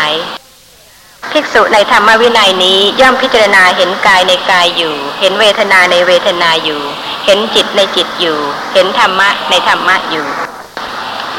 มีความเพียรมีสัมปชัญญะ มีสติกำจัดอภิชาและโทมนัสในโลกเสีย ดูกระภิกษุทั้งหลาย เธอทั้งหลายพึงเจริญสติปัฏฐานสี่เหล่านี้ เพื่อความรู้ยิ่ง เพื่อกำหนดรู้ เพื่อความสิ้นไป เพื่อละสังโยชน์อันเป็นส่วนเบื้องสูงห้าเหล่านี้แหละ มีไหมคะที่จะไม่ให้เพื่อความรู้ยิ่ง จะให้รู้นิดๆหน่อยๆได้ไหมคะคำว่ารู้จริง รู้แจ้งรู้ชัดที่อาจารย์อธิบายนะ ผมไม่เข้าใจ ถ้าจะรู้จริงก็ต้องรู้สิ่งที่กำลังปรากฏในขณะนี้ จึงจะชื่อว่ารู้จริง ไม่ต้องไปทำอะไรขึ้นอีกเพราะเหตุว่ามีปัจจัยทำให้สิ่งนี้เกิดขึ้นแล้ว ก็รู้ในลักษณะของสิ่งที่เกิดขึ้น ทางตาทางหูทางจมูกทางลิ้นทางกายทางใจ ผู้เจริญสติต้องระลึกรู้สิ่งที่เกิดแล้วปรากฏในขณะนี้ เพราะมีเหตุปัจจัยให้เกิดขึ้นแล้ว ต้อง รู้ชัดถึงปัจจัยด้วย และก็ต้องรู้ยิ่งถึงการเกิดขึ้นและการดับไปด้วย จึงจะรู้ว่าไม่ใช่ตัวตน รู้ชอบตามความเป็นจริง เพราะว่าสิ่งที่เกิดปรากฏนั้นไม่ใช่ตัวตน เป็นนามและเป็นรูปที่เกิดขึ้นเพราะเหตุปัจจัยแล้วก็ดับไป นั่นจึงจะชื่อว่า รู้จริง รู้ชัด รู้ยิ่งในสมัยพระผู้มีพระภาคนั้น ก็มีผู้ที่เป็นอุคติตันอยู่ เมื่อได้ฟังพระคาถาเพียงย่อๆ สั้นๆ ก็สามารถที่จะรู้แจ้งอริยสัจธรรมได้ หรือว่าบางท่านก็เป็นวิปัญจิตันอยู่ เมื่อได้ฟังพระธรรมเทศนาจบแล้ว ก็สามารถที่จะรู้แจ้งอริยสัจธรรมได้ จะเป็นในยบุคคลในชาตินี้ หรือว่าจะเป็นอุคติตันยูวิปัญจิตันยูในชาติโน้นโน้นเลือกไม่ได้ เจริญเหตุได้ อาจจะเป็นอุคติตันยูหรือว่าวิปัญจิตันยูในชาติไหนก็ได้ พระนางเขมาเถรี ในสมัยพระปัทุมุตระสัมมาสัมพุทธเจ้า ท่านเกิดเป็นทาสี เลื่อมใสในพระธรรม แล้วก็ได้ถวายขนม แก่พระสาวกรูปหนึ่ง แล้วก็อธิษฐานขอให้เป็นสาวิกาผู้มีปัญญามาก นั่นก็เป็นในสมัยของพระปัทุมุตระสัมมาสัมพุทธเจ้า ซึ่งใครก็ไม่ทราบได้ ว่าเคยเป็นทาสีในสมัยไหนมาแล้ว แต่ว่าพระธรรมนั้นไม่ได้จำกัดความเลื่อมใสว่าเฉพาะบุคคลนั้นบุคคลนี้ ไม่ว่าจะมีอาชีพใด มีกิจการงานประเภทใดก็ตาม ก็เป็นผู้ที่เลื่อมใสศรัทธาได้ ในสมัย พระกะกุสันทะสัมมาสัมพุทธเจ้า ท่านเกิดในตระกูลที่มั่งคั่ง แล้วก็ได้ถวายสวนแก่พระภิกษุสงฆ์มีพระผู้มีพระภาคเป็นประมุขซึ่งในสมัยพระโกนาคมณะสัมมาสัมพุทธเจ้า ท่านก็ได้กระทำเช่นเดียวกัน ในสมัยพระกัสสปะสัมมาสัมพุทธเจ้า ท่านก็เป็นพระธิดาของพระเจ้าแผ่นดิน ท่านมีนามว่าสมณี เป็นผู้ที่มีความเลื่อมใสมาก แล้วก็ได้สร้างอารามถวาย ในสมัยพระสมณะโคดม พระผู้มีพระภาคพระองค์นี้ ท่านเกิดในตระกูลกษัตริย์ ในแคว้นมคต มีชื่อว่าเขมา เป็นผู้ที่มีความสวยงามมาก ผิวกายของท่านนั้น ดังทอง ท่านได้เป็นมเหสีของพระเจ้าพิมพิสาร เมื่อครั้งที่พระผู้มีพระภาคประทับณพระวิหารเวรุวัน ท่านไม่ไปเฝ้าเลยเพราะเหตุว่าท่านยังติดในความสวยงามของท่าน แต่ภายหลังท่านก็ได้ฟังธรรม แล้วก็รู้แจ้งอริยสัจธรรมในขณะนั้น บางท่านคิดว่าต้องลำบากลำบาก ทุกทุกยากยากถึงจะเกิดความเลื่อมใสในพระธรรม แต่นี่ไม่จริง แล้วแต่อัธยาศัยของแต่ละบุคคล อย่างพระนางเขมาเทรี ก็เป็นถึงตระกูลกษัตริย์ แล้วก็เป็นมเหสีของพระเจ้าพิมพิสารด้วย ทุกอย่างสะดวกสบายพร้อม ไม่จำเป็นต้องทุกทุกยากยากโศกโศกเศร้าเศร้าอะไรเลย แต่เพราะเหตุว่าได้อบรมเจริญเหตุมาสมควรแก่ผล เพราะฉะนั้นถึงแม้ว่าในภพที่ท่านจะได้บรรลุเป็นพระอรหันต์นั้น ท่านยังติดในความงาม ความสวยงามของท่านก็จริง แต่ถึงอย่างนั้นท่านก็สามารถที่จะรู้แจ้งอริยสัจธรรมได้ และก็ได้บรรลุเป็นพระอรหันต์ด้วย ชีวิตของทุกคนในขณะนี้ไม่มีใครทราบ ว่าพระธรรมจะเปลี่ยนท่านไปได้มากน้อยอย่างไรบ้างทำให้ท่านเริ่มเจริญสติ พิจารณารู้ลักษณะของนามและรูปไม่หวั่นไหวในลาบสักการะในเรื่องของวงศาคณาญาติ หรือว่าเรื่องของโลกธรรมต่างๆ ก็ค่อยๆเป็นค่อยๆไป แต่ถ้าท่านไม่รู้อะไรเลย แล้วก็ได้ฟังพระธรรม เรื่องของการเจริญสติปัฏฐาน ทั้งๆทที่มีตา มีหู จมูก ลิ้น กายใจ มีสี มีเสียง มีกลิ่น มีรสปรากฏ ก็ไม่รู้ลักษณะของนามและรูป จะให้ไปเป็นอุคติตันยูเวลาที่ฟังเข้าใจแล้วก็บรรลุมรรคผล นั่นก็เป็นสิ่งที่เป็นไปไม่ได้ แต่ว่าต้องเป็นผู้ที่สะสมเจริญอบรม จนกว่าจะเป็นนายบุคคล หรือว่าอุคติตันยูหรือว่าวิปัญจิตันยู ฟังอย่างนี้เหมือนกับพระนางเขมาเถรีไม่ได้เจริญสติปัฏฐานเลย แต่ถ้าไม่เจริญสติปัฏฐานเลย จะรู้ชัด รู้จริง รู้ยิ่ง ก็ไม่ได้ บางคนอาจจะกำลังมีสติระลึกที่ลักษณะของนามหรือรูปทางหนึ่งทางใด แต่ยังไม่รู้ชัด ยังไม่รู้ยิ่ง ยังไม่ประจักษ์การเกิดขึ้นและดับไป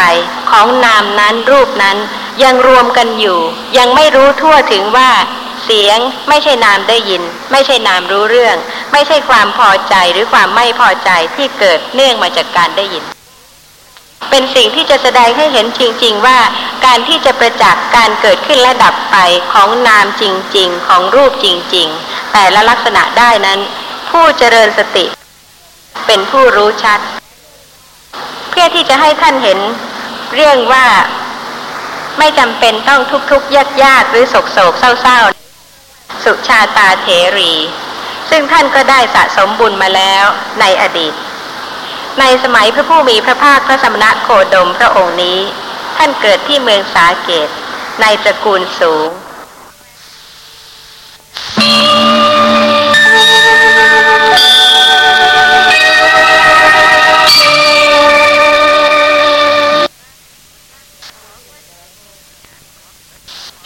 ครั้งที่หนึ่งร้อยห้าเพื่อที่จะให้ท่านเห็นเรื่องว่าไม่จำเป็นต้องทุกทุกยากยากหรือโศกโศกเศร้าเศร้าสุชาตาเถรี ซึ่งท่านก็ได้สะสมบุญมาแล้วในอดีต ในสมัยพระผู้มีพระภาคพระสมณะโคดมพระองค์นี้ ท่านเกิดที่เมืองสาเกต ในตระกูลสูง ท่านแต่งงานกับบุคคลผู้มีตระกูลเสมอกัน ภายหลังท่านก็ได้ฟังธรรม รู้แจ้งอริยสัจในขณะที่ท่านนั่งฟังอยู่นั่นเอง ท่านได้ออกบวชแล้วก็ได้กล่าวคาถาว่า เมื่อเราเป็นคราวาสได้ตกแต่งร่างกาย นุ่งห่มผ้าอันงาม ทัดทรงดอกไม้รูปไล้ด้วยจุนจันปกคลุมด้วยอาภรณ์ทั้งปวงห้อมล้อมด้วยหมู่นางทาสี ให้หมู่นางทาสี ถือเอาข้าว น้ำของเคี้ยวของบริโภคไม่น้อย ออกจากเรือนไปสู่อุทยาน รื่นรมชมเชยเล่นอยู่ในสวนนั้นแล้ว มาสู่เรือนของตน เข้าไปสู่ทักขีวิหาร ในป่าอัญชนะวันใกล้เมืองสาเกต ได้พบพระพุทธเจ้าผู้เป็นแสงสว่างของโลกแล้ว เข้าไปถวายบังคม พระองค์ผู้มีพระจักสุได้ทรงแสดงธรรมะแก่เราด้วยความทรงอนุเคราะห์ และเราได้ฟังพระธรรมของพระองค์ ผู้แสวงหาคุณอันยิ่งใหญ่แล้ว ได้ตรัสรู้ของจริง ได้บรรลุอมตะธรรม อันปราศจากทุลีในที่นั้นนั่นเอง เราได้รู้แจ้งพระสัทธรรมแล้ว ได้บรรพชาในธรรมวินัย ได้บรรลุวิชาสามแล้ว คำสั่งสอนของพระพุทธเจ้าไม่เปล่าจากประโยชน์ การที่จะพิสูจน์พระธรรมคำสอนของพระผู้มีพระภาคโดยการเจริญสติ ทรงแสดงธรรมเรื่องจิต มีทุกขณะ เรื่องของเจตสิกเวทนาเป็นสภาพธรรมะที่เกิดร่วมกับจิต ก็เป็นสิ่งที่มีจริงพิสูจน์ได้ว่าเป็นนามธรรมที่เกิดขึ้นแล้วก็ดับไป พื่อที่จะให้ท่านผู้ฟังได้เห็น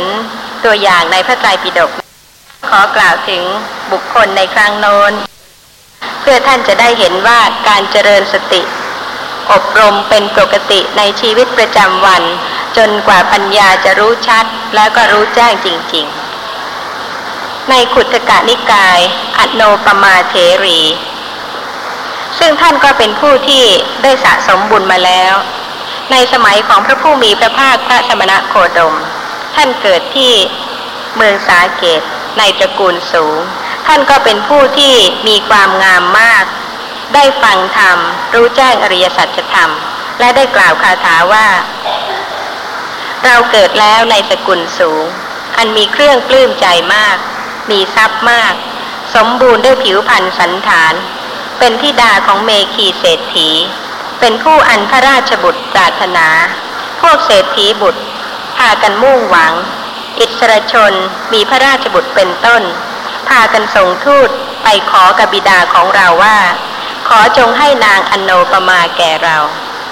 นางอโนปมาที่ดาของท่านนั้น มีน้ำหนักเท่าใด เราจัดให้เงินและทอง มีน้ำหนักแปดเท่าของน้ำหนักนั้น เรานั้นได้เห็นพระพุทธเจ้าผู้ประเสริฐที่สุดในโลก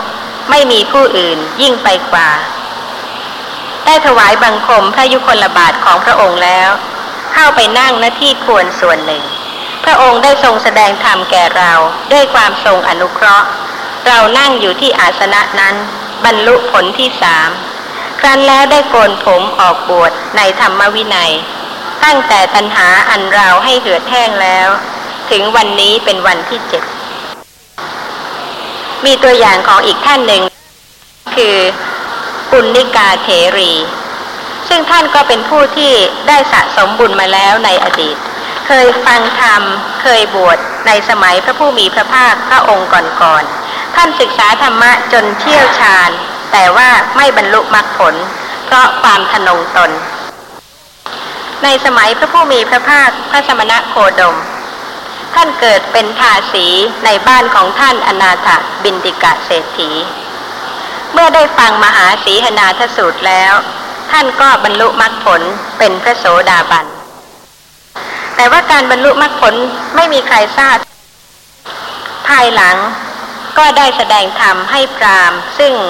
เป็นผู้ที่ถือการอาบน้ำล้างบาป ได้รู้อริยมรรค ซึ่งทำให้นายของท่านยกย่องในคุณธรรม ให้เป็นอิสระและอนุญาตให้บวชเป็นภิกษุณี ภายหลังก็ได้บรรลุเป็นพระอรหันต์พระปุณณิกาเถรี กล่าวว่า นี่เป็นข้อความที่ท่านกล่าวกับพรามที่ท่านกลับใจ ให้พ้นจากการหลงผิดคิดว่าการอาบน้ำนั้นล้างบาปได้พระปุณณิกาเถรีกล่าวว่า เราเป็นหญิงตักน้ำกลัวต่อภัย คืออาจยาของนาย และถูกภัยคือวาจาและโทสะของนาย บีบคั้นแล้ว จึงลงตักน้ำในฤดูหนาวทุกเมื่อ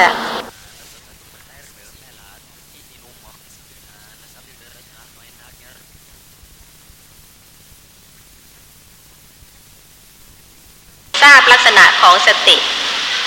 ขณะที่โลภะเกิด ขณะที่โทสะเกิด ขณะที่กำลังเห็น สติแทรกไปถึงธรรมะทั้งปวง ทั้งที่อุปการะและไม่อุปการะแก่สมาธิ ในทีขณิกายปาติกวัตอุทุมะภริกสุตมีข้อความว่า สมัยหนึ่ง พระผู้มีพระภาคประทับอยู่ณเขาคิดชกุเขตพระนครราชครึ ก็สมัยนั้นนิโครธะปริภาชก อาศัยอยู่ในปริภาชการาม ของพระนางอุทุมะภริกา พร้อมด้วยปริภาชกบริษัทหมู่ใหญ่ประมาณสามพันสันธานะครือหบดีออกจากพระนครราชครึในเวลาบ่ายวันหนึ่ง เพื่อจะไปเฝ้าพระผู้มีพระภาค สันธานะครือหบดีดำริว่า เวลานี้ยังไม่เป็นเวลาอันสมควรเพื่อจะเฝ้าพระผู้มีพระภาคก่อน พระผู้มีพระภาคกำลังทรงหลีกเร้นอยู่ แม้ภิกษุทั้งหลายผู้อบรมใจก็ไม่ใช่สมัยที่จะพบ ภิกษุทั้งหลายผู้อบรมใจยังหลีกเร้นอยู่ น่าสงสัยพยัญชนะนี่อีกหรือเปล่าคะ คนธรรมดาก็ยังต้องมีเวลาพัก เพราะฉะนั้นผู้ที่จะไปหาก็รู้กาลละ ว่าควรจะไปในขณะไหน ในขณะที่พักผ่อน หรือว่าในขณะที่เป็นเวลาสมควรที่จะพบปะกับผู้อื่น ข้อความในพระสูตรมีว่า สันธานะครหบดี เมื่อดำริอย่างนั้นแล้วก็คิดว่าควรจะไปหานิโครธาปริพาชก อย่างปริพาชการาม ของพระนางอุทุมะภริกาและสันธานะเครือหบดีก็เข้าไปณที่นั้น เมื่อเข้าไปแล้วก็ปราศัยสนทนากันแล้ว นิโครธาปริพาชกก็กล่าวกับสันธานะเครือหบดีว่า พระผู้มีพระภาคไม่กล้าเสด็จเที่ยวไปในบริษัท ไม่สามารถเพื่อจะทรงเจรจา พระองค์ท่านทรงเสพที่อันสงัดณภายในอย่างเดียว อุปมาเหมือนแม่โคบอด เที่ยววนเวียน เสพที่อันสงัดณภายในฉะนั้น เอาเถิดครหบดี พระสมณะโคดมพึงเสด็จมาสู่บริษัทนี้ พวกข้าพเจ้าพึงสนทนากับพระองค์ท่าน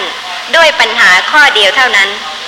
เห็นจะพึงบีบรัดพระองค์ท่าน เหมือนบุคคลบีบรัดหม้อเปล่าฉะนั้น คิดว่าพระผู้มีพระภาคนั้น เสพแต่เฉพาะที่สงัด ไม่กล้าเสด็จเที่ยวไปในบริษัท ไม่สามารถเพื่อจะทรงเจรจา ซึ่งพระผู้มีพระภาคได้ทรงสดับการเจรจาของสันธานะเครือหบดี กับนิโครธาปริภาชกนี้ ด้วยพระทิพยโสธาตุอันบริสุทธิ์ ล่วงโสตะของมนุษย์ เสด็จลงจากภูเขาคิดชกูดเสด็จเข้าไปหานิโครธาปริภาชกถึงที่อยู่ นิโครธาปริภาชก ก็ได้กราบทูลพระผู้มีพระภาคว่าข้าแต่พระองค์ผู้เจริญ พวกข้าพระองค์แล กล่าวการนายบาปด้วยตบะ ติดการนายบาปด้วยตบะอยู่ การนายบาปด้วยตบะที่บริบูรณ์มีอย่างไรหนอแล นี่เป็นคำถามของนิโครธาปริภาชกที่คิดว่าเพียงคำถามข้อเดียว ก็จะบีบรัดพระผู้มีพระภาคได้ เหมือนบุคคล บีบรัดหม้อเปล่าฉะนั้น ซึ่งพวกนิโครธาปริภาชก ก็พยายามที่จะละกิเลสด้วยตบะ แต่ว่าตนเองก็ติดในตบะนั้น เพราะเหตุว่าไม่ใช่หนทางที่จะรู้แจ้งแล้วละ แต่เป็นการที่ใช้ความทรมานตัวด้วยประการต่างๆ ทั้งในเรื่องของพัตตาหาร ในเรื่องของจีวร ทุกอย่างทุกประการ แล้วก็คิดว่าวิธีนั้นเป็นวิธีที่จะละกิเลสได้ เพราะฉะนั้นก็ติดอยู่ในวิธีนั้นเอง แต่ก็ได้กราบทูลถามว่า การนายบาปด้วยตบะที่บริบูรณ์มีอย่างไรหนอแล ที่ไม่บริบูรณ์มีอย่างไร พระผู้มีพระภาคตรัสตอบ ซึ่งก็มีใจความว่า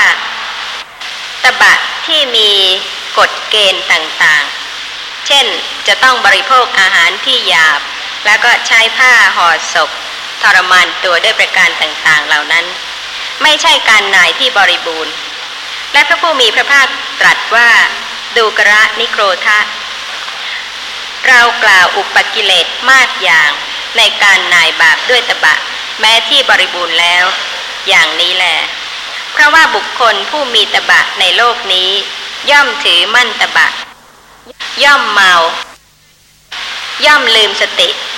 ย่อมยกตนข่มผู้อื่น ด้วยลาบสักการะสรรเสริญ มุ่งละสิ่งไม่ควร แต่ส่วนสิ่งใดควรก็ลืมสติ ติดสิ่งนั้นไม่เห็นโทษ ไม่มีปัญญาคิดสลัดออก ติผู้ไม่มีตบะอย่างตน คือบุคคลที่เสพอาหารที่ประณีต พวกที่บำเพ็ญตบะก็ติบุคคลเหล่านั้นว่าไม่เหมือนกับตน ไม่มีตบะอย่างตน พระผู้มีพระภาคตรัสว่า บุคคลผู้มีตบะ เมื่อพระตถาคตหรือสาวกของพระตถาคต แสดงธรรมะอยู่ ย่อมไม่ผ่อนตามปริยาย ซึ่งควรจะผ่อนตาม อันมีอยู่ ประกอบด้วยทิฏฐิอันดิ่งถึงที่สุด เป็นผู้ลูบคลำทิฏฐิเอง เป็นผู้ถือมั่นสละคืนได้ยาก และพระผู้มีพระภาคก็ได้ทรงแสดงธรรมต่อไป แล้วได้ตรัสว่า ดูกระนิโครทะ แต่บางทีท่านจะพึงดำริอย่างนี้ว่า พระสมณะโคดมตรัสอย่างนี้ เพราะใคร่ได้อันเตวาสิก ข้อนั้นท่านไม่ถึงเห็นอย่างนี้ ผู้ใดเป็นอาจารย์ของท่านได้อย่างนี้ ผู้นั้นแหละจงเป็นอาจารย์ของท่าน ดูกระนิโครทะ แต่บางทีท่านจะพึงดำริอย่างนี้ว่า พระสมณะโคดมปรารถนาจะให้เราเคลื่อนจากอุเทศ คือเสื่อมจากการเล่าเรียน จึงตรัสอย่างนี้ ข้อนั้นท่านไม่พึงเห็นอย่างนั้น อุเทศใดของท่านได้อย่างนี้ อุเทศนั้นแหละจงเป็นอุเทศของท่าน ดูกระนิโครทะ แต่บางทีท่านจะพึงดำริอย่างนี้ว่า ระสมณะโคดม ปรารถนาจะให้เราเคลื่อนจากอาชีวะ จึงตรัสอย่างนี้ ข้อนั้นท่านไม่พึงเห็นอย่างนั้น ก็อาชีวะของท่านนั้นแหละ จงเป็นอาชีวะของท่าน ดูกระนิโครทะ แต่บางทีท่านจะพึงดำริอย่างนี้ว่า พระสมณะโคดม ปรารถนาจะให้เรากับอาจารย์ ตั้งอยู่ในอกุศลธรรม ซึ่งเป็นส่วนอกุศลจึงตรัสอย่างนี้ ข้อนั้นท่านไม่พึงเห็นอย่างนั้น อกุศลธรรมเหล่านั้นแหละ จงเป็นส่วนอกุศลของท่านกับอาจารย์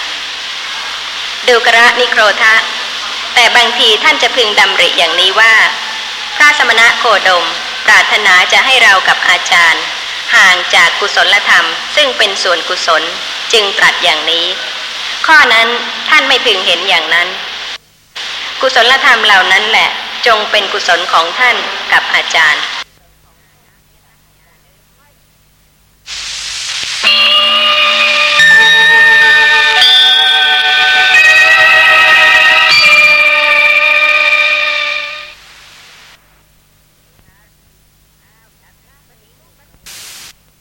ครั้งที่หนึ่งร้อยหนึ่ง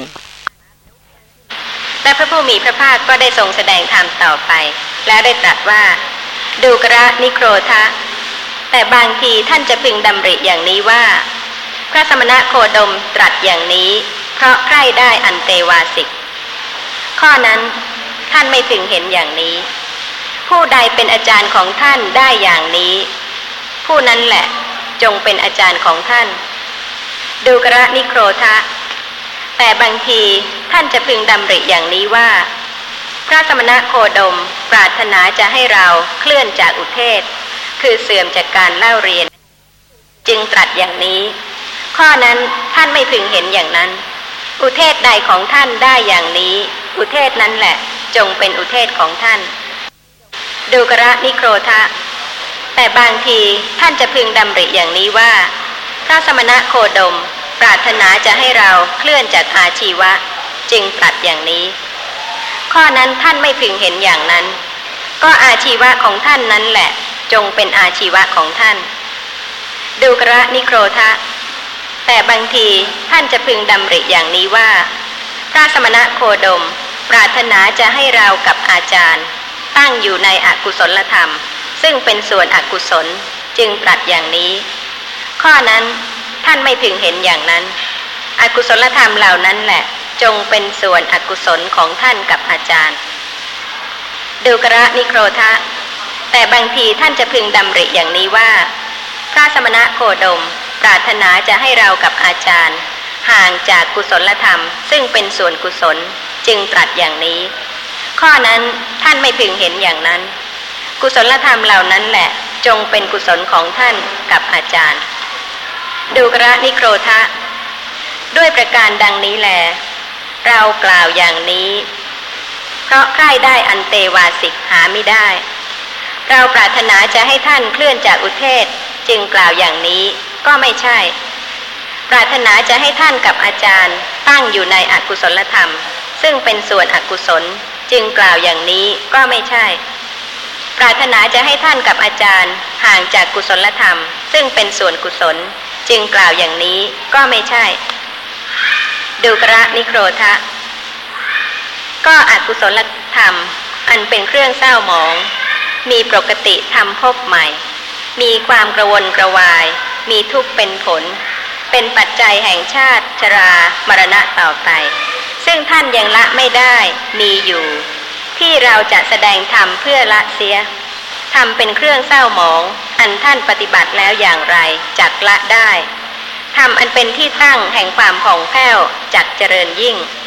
ท่านจะทำให้แจ้งซึ่งความบริบูรณ์แห่งมรรคปัญญา และความไพ่บูรณ์แห่งพละปัญญา ด้วยปัญญาอันยิ่งด้วยตนเอง ในปัจจุบันเข้าถึงอยู่ เมื่อพระผู้มีพระภาคตรัสอย่างนี้แล้ว พวกปริพาชกเหล่านั้นเป็นผู้นิ่ง เก้อเขิน คอตก ก้มหน้า ซบเซาไม่มีปฏิพาน เหมือนถูกมารดนใจฉะนั้น ครั้งนั้นพระผู้มีพระภาคทรงพระดำริว่า พวกโมฆะบุรุษเหล่านี้แม้ทั้งหมด ถูกมารดนใจแล้ว ในพวกเขาแม้สักคนหนึ่ง ไม่มีใครคิดอย่างนี้ว่า เอาเถิด พวกเราจะประพฤติปรมจันทร์ในพระสมณะโคดม เพื่อความรู้ทั่วถึงบ้างเจ็ดวันจะทำอะไร ที่ว่าเจ็ดวันจะทำอะไร ก็คือว่าพระผู้มีพระภาคทรงแสดงธรรมว่า พระองค์จะทรงแสดงธรรม ซึ่งเขาประพฤติปฏิบัติตามคำสั่งสอน แล้วก็จักทำให้แจ้ง ซึ่งประโยชน์อันยอดเยี่ยมที่กุลบุตรทั้งหลาย ผู้ออกจากเรือนบวชเป็นบรรพชิตโดยชอบต้องการอันเป็นที่สุดแห่งพรหมจรรย์ด้วยปัญญาอันยิ่งด้วยตนเอง ในปัจจุบันเข้าถึงอยู่ ตลอดหกเดือนบ้าง ห้าเดือนบ้างสี่เดือนบ้างสามเดือนบ้างสองเดือนบ้างหนึ่งเดือนบ้าง กึ่งเดือนบ้าง จงยกไว้ บุรุษผู้รู้ไม่โอ้อวด ไม่มีมารยา มีชาติตรง จงมาเถิด เราจะสั่งสอน เราจะแสดงธรรมเข้าปฏิบัติอยู่ตามคำสั่งสอนจะทำให้แจ้งประโยชน์อันยอดเยี่ยม ที่กุลบุตรทั้งหลายออกจากเรือน บวชเป็นบรรพชิตโดยชอบต้องการ อันเป็นที่สุดแห่งพรหมจรรย์ ด้วยปัญญาอันยิ่งด้วยตนเอง ในปัจจุบันเข้าถึงอยู่ ตลอดเจ็ดวัน นี่เป็นพระมหากรุณาที่ได้ทรงแสดงธรรมะกับพวกปริพาชก ว่าพระองค์จะทรงแสดงธรรม ตลอดหกเดือนห้าเดือนสี่เดือนสามเดือนสองเดือนหนึ่งเดือนกึ่งเดือน หรือแม้เจ็ดวัน ซึ่งถ้าเข้าปฏิบัติตามคำสั่งสอนนั้นก็จะทำให้แจ้งซึ่งประโยชน์อันยอดเยี่ยม ที่กุลบุตรทั้งหลายออกจากเรือน บวชเป็นบรรพชิตโดยชอบต้องการ อันเป็นที่สุดแห่งพรมจรรย์แต่ว่าเมื่อพระผู้มีพระภาคตรัสดังนั้นแล้ว ทรงพระดำริว่า พวกโมฆะบุรุษเหล่านี้ แม้ทั้งหมด ถูกมารดนใจแล้ว ในพวกเขาแม้สักคนหนึ่ง ไม่มีใครคิดอย่างนี้ว่า เอาเถิด วกเราจะประพฤติพรหมจรรย์ในพระสมณะโคดม เพื่อความรู้ทั่วถึงบ้างเจ็ดวันจะทำอะไร ครั้งนั้นพระผู้มีพระภาคทรงบรรลือสีหนาฏในปริภาชการาม ของพระนางอุทุมะภริกาแล้วเหาะขึ้นสู่เวหาด ปรากฏอยู่บนภูเขาคิดจกูดสันธานะเครือหบดีเข้าไปสู่พระนครราชครึในขณะนั้นเอง ดังนี้แหละ นี่ก็จบพระธรรมเทศนาที่ได้ทรงแสดงกับนิโครธาปริภาชก แต่ผลก็คือว่า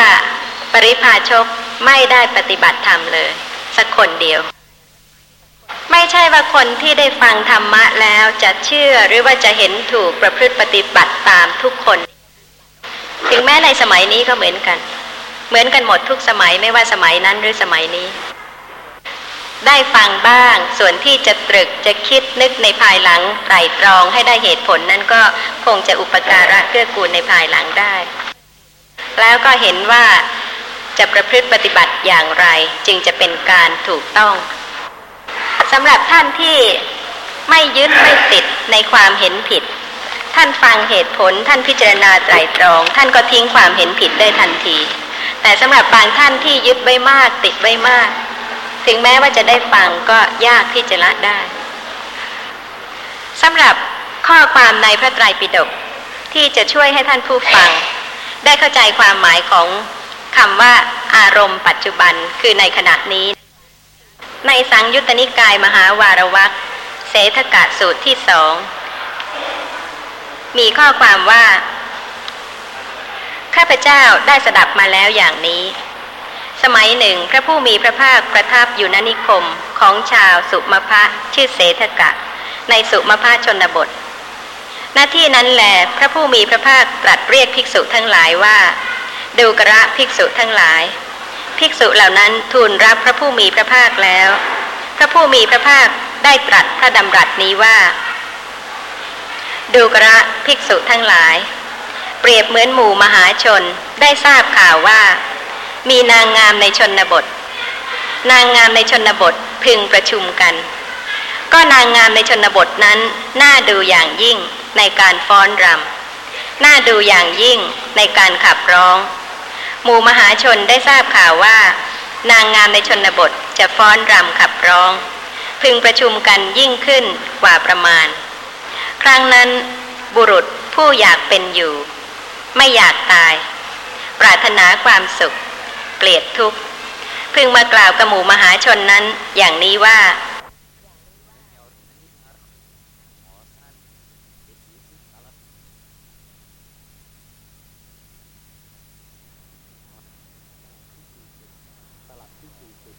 ตลับที่ 40 หน้าสอง ครั้งที่ 101 ต่อ ดูกระบุรุษผู้เจริญ ท่านพึงนำภาชนะน้ำมัน อันเต็มเปี่ยมนี้ ไปในระหว่างที่ประชุมใหญ่กับนางงามในชนบท แล้วจักมีบุรุษเงื้อดาบ ตามบุรุษผู้นำหม้อน้ำมันนั้นไปข้างหลังข้างหลัง บอกว่า ท่านจักทำน้ำมันนั้นหก แม้หน่อยหนึ่งในที่ใด ศีรษะของท่านจะขาดตกลงไปในที่นั้นทีเดียว ดูกระภิกษุทั้งหลาย เธอทั้งหลายจะสำคัญความข้อนั้นเป็นไนบุรุษผู้นั้นจะไม่ใส่ใจภาชนะน้ำมันโน้น แล้วพึงประมาทในภายนอกเทียวหรือ ภิกษุทั้งหลายกราบทูลว่าไม่เป็นอย่างนั้นพระเจ้าข้าพระผู้มีพระภาคตรัสว่าดูกระภิกษุทั้งหลาย เราทำอุปมานี้เพื่อให้เข้าใจเนื้อความนี้ชัดขึ้น เนื้อความในข้อนี้มีอย่างนี้แหละ คำว่าภาชนะน้ำมันอันเต็มเปี่ยม เป็นชื่อของกายกตาสติ ดูกระภิกษุทั้งหลาย เพราะเหตุนั่นแหละ เธอทั้งหลายพึงศึกษาอย่างนี้ว่า กายคตาสติจักเป็นของอันเราเจริญแล้ว กระทำให้มากแล้ว กระทำให้เป็นดังยาน กระทำให้เป็นที่ตั้ง กระทำไม่หยุด สั่งสมแล้วปรารบดีแล้ว ดูกระภิกษุทั้งหลาย เธอทั้งหลายพึงศึกษาอย่างนี้แหละพระธรรมเทศนาทั้งหมดที่ทรงแสดงกับพระภิกษุ ก็เป็นเรื่องของการเจริญสติปัฏฐาน เพื่อการรู้แจ้งธรรมะ เพื่อการบรรลุอริยสัจธรรม แม้แต่ในคำอุปมานี้ จะต้องเดินถือภาชนะน้ำมันไป โดยที่ว่าถ้าประมาทไม่ใส่ใจในภาชนะน้ำมันที่ถือไป ก็จะต้องถึงแก่ความตายชั้นใด ถ้าประมาทไม่รู้ลักษณะของนามและรูปที่กำลังปรากฏในขณะนี้ ก็จะต้องถึงแก่ความตายเหมือนกัน เพราะเหตุว่าไม่มีโอกาสที่จะรู้ชัดในลักษณะของนามและรูปที่กำลังปรากฏทางตาหูจมูกลิ้นกายใจ พระผู้มีพระภาคตรัสว่า ดูกระภิกษุทั้งหลาย เพราะเหตุนั้นแหละ เธอทั้งหลายพึงศึกษาอย่างนี้ว่า กายคตาสติ จักเป็นของอันเราเจริญแล้ว กระทำให้มากแล้ว กระทำให้เป็นดังยาน กระทำให้เป็นที่ตั้ง กระทำไม่หยุด สั่งสมแล้ว ปรารบดีแล้ว ดูกระภิกษุทั้งหลาย เธอทั้งหลายพึงศึกษาอย่างนี้แหละเรื่องของกายคตาสติ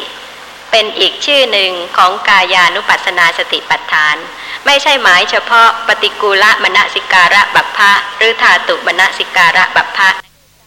เพราะเหตุว่าถ้าชื่อกายคตาสติ สติที่ระลึกเป็นไปในกาย ก็ทุกบัพพะแล้วก็สำหรับการระลึกเป็นไปในกาย ก็ไม่ใช่ว่าจะรู้แต่เฉพาะกาย แม้เวทนาก็รู้ แม้จิตก็รู้ แม้ธรรมะก็รู้ ในมัชฌิมนิกายอุปริปันธาตกายคตาสติสูตร มีข้อความว่า ดูกระภิกษุทั้งหลาย ภิกษุไร ๆ ก็ตาม เจริญกายคตาสติแล้วทำให้มากแล้ว ชื่อว่าเจริญและทำให้มาก ซึ่งกุศลธรรม ส่วนวิชา อย่างใดอย่างหนึ่ง อันรวมอยู่ในภายในด้วย ดูกระภิกษุทั้งหลาย เปรียบเหมือนบุคคลไร ๆ ก็ตาม นึกถึงมหาสมุทรด้วยใจแล้ว ชื่อว่านึกถึง แม่น้ำน้อยที่ไหลมาสู่สมุทรสายใดสายหนึ่ง อันรวมอยู่ในภายในด้วยฉันใด ดูกระภิกษุทั้งหลายฉันนั้นเหมือนกันแล ภิกษุไรๆก็ตาม เจริญกายคตาสติแล้ว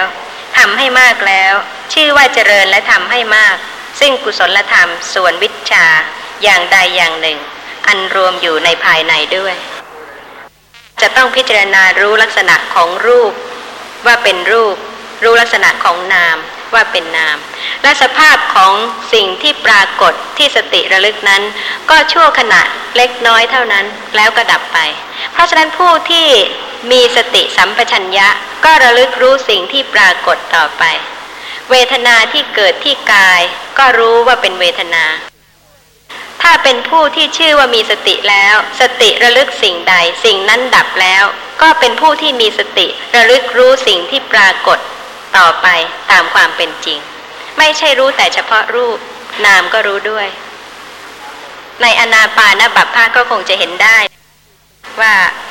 แม้ปีติที่เกิดก็รู้ สุขที่เกิดก็รู้ ในมัชฌิมนิกายอุปริปันธาต ปุณโนวาทสุต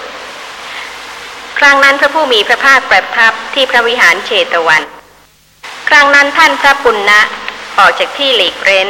ในเวลาเย็น เข้าไปเฝ้าพระผู้มีพระภาคอย่างที่ประทับ และถวายอภิวาทพระผู้มีพระภาค นั่งณที่ควรส่วนข้างหนึ่ง ได้กราบทูลพระผู้มีพระภาคดังนี้ว่าข้าแต่พระองค์ผู้เจริญ ขอพระผู้มีพระภาค ได้โปรดสั่งสอนข้าพระองค์ ด้วยพระโอวาทย่อๆ พอที่ข้าพระองค์ได้สดับธรรมะของพระผู้มีพระภาคแล้ว จะเป็นผู้ผู้เดียวหลีกออก ไม่ประมาท มีความเพียรส่งตนไปในธรรมะอยู่ ซึ่งพระผู้มีพระภาคก็ได้ตรัส ให้ท่านพระปุณณะใส่ใจให้ดี และพระผู้มีพระภาคก็ทรงโอวาทว่า ไม่ให้ติดไม่ให้เพลิดเพลิน ในรูปในเสียง ในกลิ่น ในรส ในโผฏฐัพพะ ในธรรมารมแล้วพระผู้มีพระภาคตรัสว่า ดูกระปุณณะก็เธออันราวกล่าวสอนด้วยโอวาทย่อๆนี้แล้ว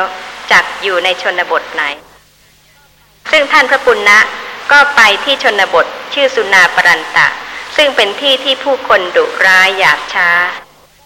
แล้วท่านก็ได้จำพรรษาอยู่ที่นั่น แสดงธรรมในพรรษา มีคนกลับใจเป็นอุบาสกห้าร้อยเป็นอุบาสิกาห้าร้อยและท่านเองก็ได้ทำให้แจ้งซึ่งวิชาสามภายในพรรษานั้นเหมือนกัน พยัญชนะที่ว่าเป็นผู้เดียวหลีกออก ในสังยุตตนิกายนิทานวัค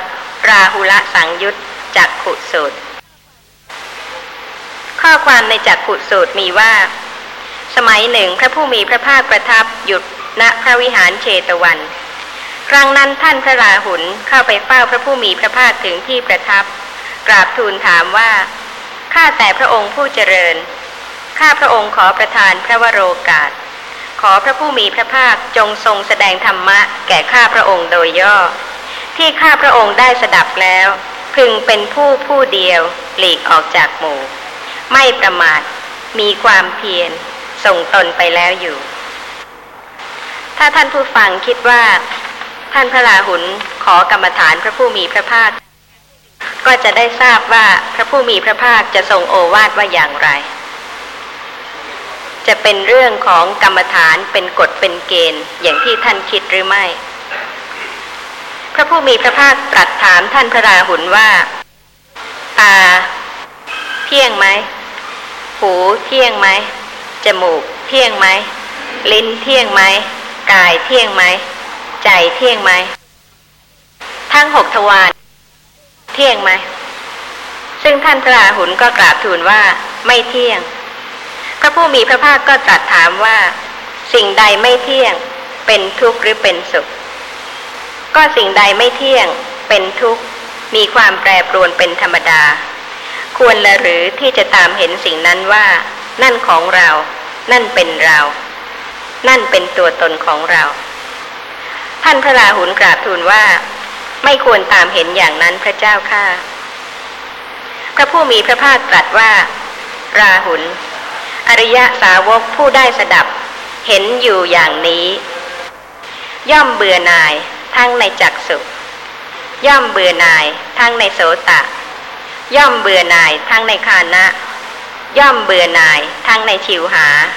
ย่อมเบื่อหน่ายทั้งในกายะ ย่อมเบื่อหน่ายทั้งในใจ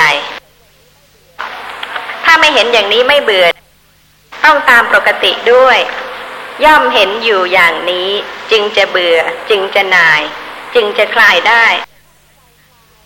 เวลานี้มีท่านผู้ใดคลาย ความพอใจในภพชาติในนามในรูปบ้างไหมคะ หรือว่าไปจ้อง จะดูนามนั้นจะดูนามนี้ด้วยความต้องการ นั่นไม่ใช่ลักษณะของการคลาย แต่ว่าลักษณะของการคลายเป็นเพราะการรู้ชัดตามปกติ จึงคลายได้ ไม่ใช่ด้วยความไม่รู้ พระผู้มีพระภาคตรัสว่า เมื่อเบื่อหน่ายย่อมคลายกำหนัด เพราะคลายกำหนัด จิตย่อมหลุดพ้น เมื่อจิตหลุดพ้นแล้ว ย่อมมีญาณะอย่างรู้ว่า จิตหลุดพ้นแล้วดังนี้ อริยสาวกนั้นย่อมทราบชัดว่า ชาติสิ้นแล้วพรหมจรรย์อยู่จบแล้ว กิจที่ควรทำทำเสร็จแล้ว กิจอื่นเพื่อความเป็นอย่างนี้มิได้มีพระผู้มีพระภาคให้ทำอะไรที่ผิดปกติบ้างหรือเปล่าคะพิจารณาจากพยัญชนะจากพระโอวาทที่ประทานท่านพระราหุล ระลึกรู้ลักษณะของสิ่งที่กำลังปรากฏตามปกติ ไปเรื่อยๆ จนกว่าปัญญาจะค่อยๆเพิ่มขึ้น แล้วก็รู้ชัดยิ่งขึ้น ถ้ามิฉะนั้นแล้วท่านก็จะไม่รู้ชัดสภาพของธรรมะตามความเป็นจริง คือตามปกติได้สำหรับพยัญชนะที่ว่ามีปกติอยู่ผู้เดียว หรือว่าเป็นผู้เดียวหลีกออก ขอกล่าวถึงสังยุตตนิกายนิทานวัคภิกขุสังยุตเถระนามสุตอีกครั้งหนึ่ง ข้อความในเถระนามสุตมีว่า สมัยหนึ่งพระผู้มีพระภาคประทับณพระวิหารเวรุวัน เขตพระนครราชครึสมัยนั้นภิกษุรูปหนึ่งมีชื่อว่าเถระ มีปกติอยู่ผู้เดียว และสรรเสริญการอยู่ผู้เดียว เธอเป็นผู้เดียวเข้าไปสู่บ้านเพื่อบินทบาทเป็นผู้เดียวเดินกลับ ย่อมนั่งอยู่ในที่ลับผู้เดียว และย่อมเป็นผู้เดียวอธิษฐานจงกรมภิกษุมากด้วยกันเข้าไปเฝ้าพระผู้มีพระภาคถึงที่ประทับ ถวายอภิวาทแล้วนั่งณที่ควรส่วนข้างหนึ่ง ครั้นแล้วได้กราบทูลพระผู้มีพระภาคว่า ข้าแต่พระองค์ผู้เจริญ ภิกษุรูปหนึ่ง ในพระธรรมวินัยนี้ มีชื่อว่าเถระ มีปกติอยู่คนเดียว มีปกติกล่าวสรรเสริญการอยู่คนเดียว พระผู้มีพระภาคตรัสเรียกภิกษุรูปหนึ่งมา แล้วรับสั่งให้ไปบอกภิกษุชื่อเถระว่าพระศาสดารับสั่งให้หา เมื่อท่านพระเถระไปเฝ้าพระผู้มีพระภาคแล้ว พระผู้มีพระภาคตรัสถามท่านพระเถระว่า เป็นจริงดังที่ภิกษุทั้งหลายกล่าวหรือ ซึ่งพระเถระก็กราบทูลว่าจริง พระผู้มีพระภาคตรัสว่าดูกระเถระ การอยู่คนเดียวนี้มีอยู่ เราจะกล่าวว่าไม่มีก็หาไม่ เถระ อันหนึ่ง การอยู่คนเดียวของเธอย่อมเป็นอันบริบูรณ์ โดยพิสดารกว่าด้วยประการใด เธอจงฟังประการนั้น จงทำไว้ในใจให้ดี เราจักกล่าว ท่านพระเถระทูลรับพระผู้มีพระภาคแล้ว พระผู้มีพระภาคได้ตรัสดังต่อไปนี้ ดูกระเถระ ก็การอยู่คนเดียวย่อมเป็นอันบริบูรณ์ โดยพิสดารกว่าอย่างไร ในข้อนี้ สิ่งใดที่ล่วงไปแล้ว สิ่งนั้นก็ละได้แล้ว สิ่งใดยังไม่มาถึง สิ่งนั้นก็สละคืนได้แล้ว ฉันทราคะในการได้อัตภาพที่เป็นปัจจุบันถูกกำจัดแล้วด้วยดี การอยู่คนเดียวย่อมเป็นอันบริบูรณ์ โดยพิสดารกว่าอย่างนี้แหละพระผู้มีพระภาคผู้สุคตศาสดาครั้นได้ตรัสวายากรณะภาสิทธินี้แล้ว จึงได้ตรัสคาถาประพันธ์ต่อไปว่า เราย่อมเรียกนรชน ผู้ครอบงำขัน อายตนะธาตุและไตรภพทั้งหมดได้ ผู้รู้ทุกทุกอย่าง ผู้มีปัญญาดี ผู้ไม่แปดเปื้อนในธรรมะทั้งปวง ผู้ละสิ่งทั้งปวงเสียได้ ผู้หลุดพ้น ในพระนิพพานเป็นที่สิ้นตัณหา ว่าเป็นผู้มีปกติอยู่คนเดียว ดังนี้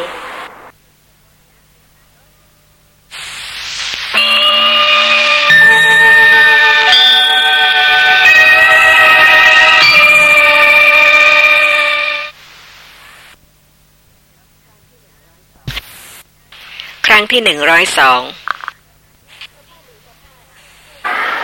พระผู้มีพระภาคผู้สุคตศาสดาครั้นได้ตรัสวายากรณะภาสิทธินี้แล้ว จึงได้ตรัสคาถาประพันธ์ต่อไปว่า เราย่อมเรียกนรชน ผู้ครอบงำขัน อายตนะธาตุและไตรภพทั้งหมดได้ ผู้รู้ทุกทุกอย่าง ผู้มีปัญญาดี ผู้ไม่แปดเปื้อนในธรรมะทั้งปวง ผู้ละสิ่งทั้งปวงเสียได้ ผู้หลุดพ้น ในพระนิพพานเป็นที่สิ้นตัณหา ว่าเป็นผู้มีปกติอยู่คนเดียว ดังนี้ ถ้าการเจริญสติปัฏฐานจะต้องอยู่ผู้เดียว พระภิกษุทั้งหลายก็ไม่ควรจะไปเฝ้ากราบทูลพระผู้มีพระภาคถึงความประพฤติของท่านพระเถระ เพราะว่าพระภิกษุในธรรมวินัยย่อมเจริญสติปัฏฐาน เพื่อรู้แจ้งธรรมะ นี่เป็นจุดประสงค์ของการอุปสมบท เพราะฉะนั้นก็ไม่ควรที่จะต้องไปกราบทูลพระผู้มีพระภาค ว่าพระเถระท่านเป็นผู้ที่ประพฤติเช่นนั้น แต่เพราะเหตุว่าการเจริญสติปัฏฐานเป็นเรื่องปกติ และสติก็จะต้องรู้ในสภาพธรรมะตามปกติตามความเป็นจริง ขอกล่าวถึงสังยุตตนิกายสลายตนวัคมิขชาลสูตรที่หนึ่ง เพื่อให้ท่านผู้ฟังได้เข้าใจชัดในพยัญชนะที่ว่า ผู้มีปกติอยู่ผู้เดียวณพระนครสาวัตถี ท่านพระมิขชาละไปเฝ้าพระผู้มีพระภาคกราบทูลถามว่า ข้าแต่พระองค์ผู้เจริญ ที่พระองค์ตรัสว่า ผู้มีปกติอยู่ผู้เดียว ผู้มีปกติอยู่ผู้เดียวชนี้ ด้วยเหตุเพียงเท่าไรพระเจ้าข้าภิกษุจึงชื่อว่ามีปกติอยู่ผู้เดียว และด้วยเหตุเพียงเท่าไรภิกษุจึงชื่อว่า อยู่ด้วยเพื่อนสอง พระผู้มีพระภาคตรัสว่าดูกระมิขชาละ รูปที่จะพึงรู้แจ้งด้วยจักสุอันน่าปรารถนา น่าใคร่น่าพอใจ ให้เกิดความรัก ชักให้ใคร่ชวนให้กำหนัดมีอยู่ ถ้าภิกษุยินดี กล่าวสรรเสริญ หมกมุ่นรูปนั้นอยู่ เมื่อเธอยินดีกล่าวสรรเสริญ หมกมุ่นรูปนั้นอยู่ ย่อมเกิดความเพลิดเพลิน เมื่อมีความเพลิดเพลิน ก็มีความกำหนัดกล้า เมื่อมีความกำหนัดกล้า ก็มีความเกี่ยวข้อง ดูกระมิขชาละ ภิกษุผู้ประกอบด้วยความเพลิดเพลินและมีความเกี่ยวข้อง เราเรียกว่าผู้มีปกติอยู่ได้เพื่อนสอง แล้วก็ต่อไปถึง รูปทางหูทางจมูกทางลิ้นทางกายทางใจ พระผู้มีพระภาคตรัสว่าดูกระมิขชาละ ภิกษุผู้มีปกติอยู่ด้วยอาการอย่างนี้ ถึงจะเสพเสนาสนะอันสงัด คือป่าหญ้าและป่าไม้ เงียบเสียงไม่อื้ออึง ปราศจากลมแต่ชนที่เดินเข้าออก ควรเป็นที่ประกอบกิจของมนุษย์ผู้ต้องการสงัด สมควรเป็นที่หลีกเร้นอยู่ก็จริง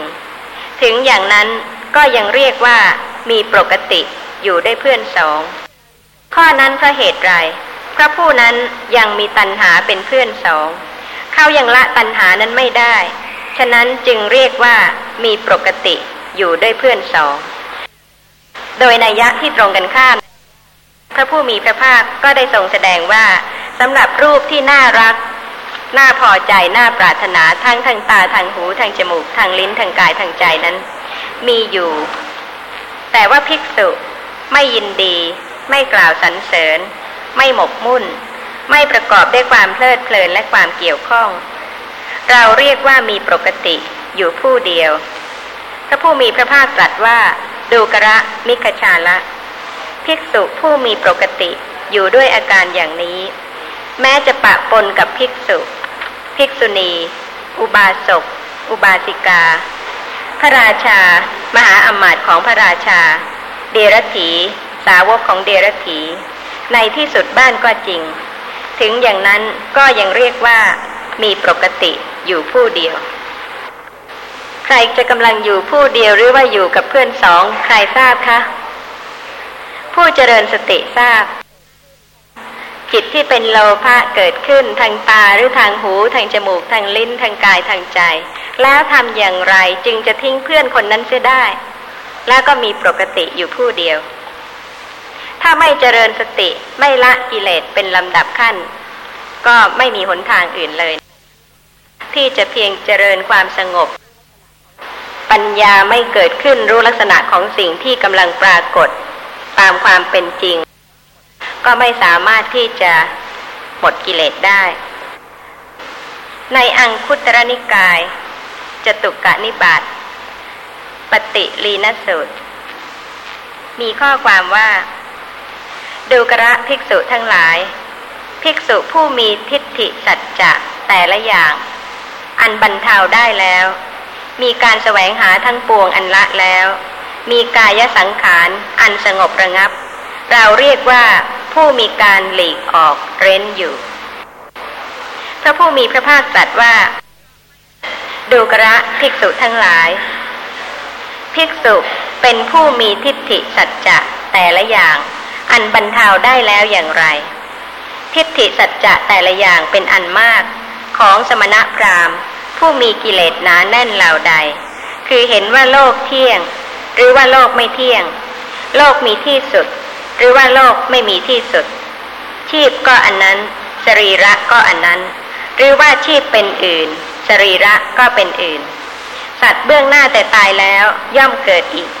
หรือว่าสัตว์เบื้องหน้าแต่ตายแล้ว ย่อมไม่เกิดอีก สัตว์เบื้องหน้าแต่ตายแล้ว ย่อมเกิดอีกก็มี ย่อมไม่เกิดอีกก็มี หรือว่าสัตว์เบื้องหน้าแต่ตายแล้ว ย่อมเกิดอีก ก็หาไม่ได้ ย่อมไม่เกิดอีก ก็หาไม่ได้ทิฏฐิสัจจะเหล่านั้นทั้งหมด อันภิกษุในธรรมวินัยนี้ บรรเทาได้แล้ว สละแล้วคายออกแล้ว ปล่อยแล้ว ละได้แล้ว สละคืนแล้ว ภิกษุเป็นผู้มีทิฏฐิสัจจะแต่ละอย่าง อันบรรเทาได้แล้วอย่างนี้แหละทิฏฐิสัจจะนั่นคือเห็นว่า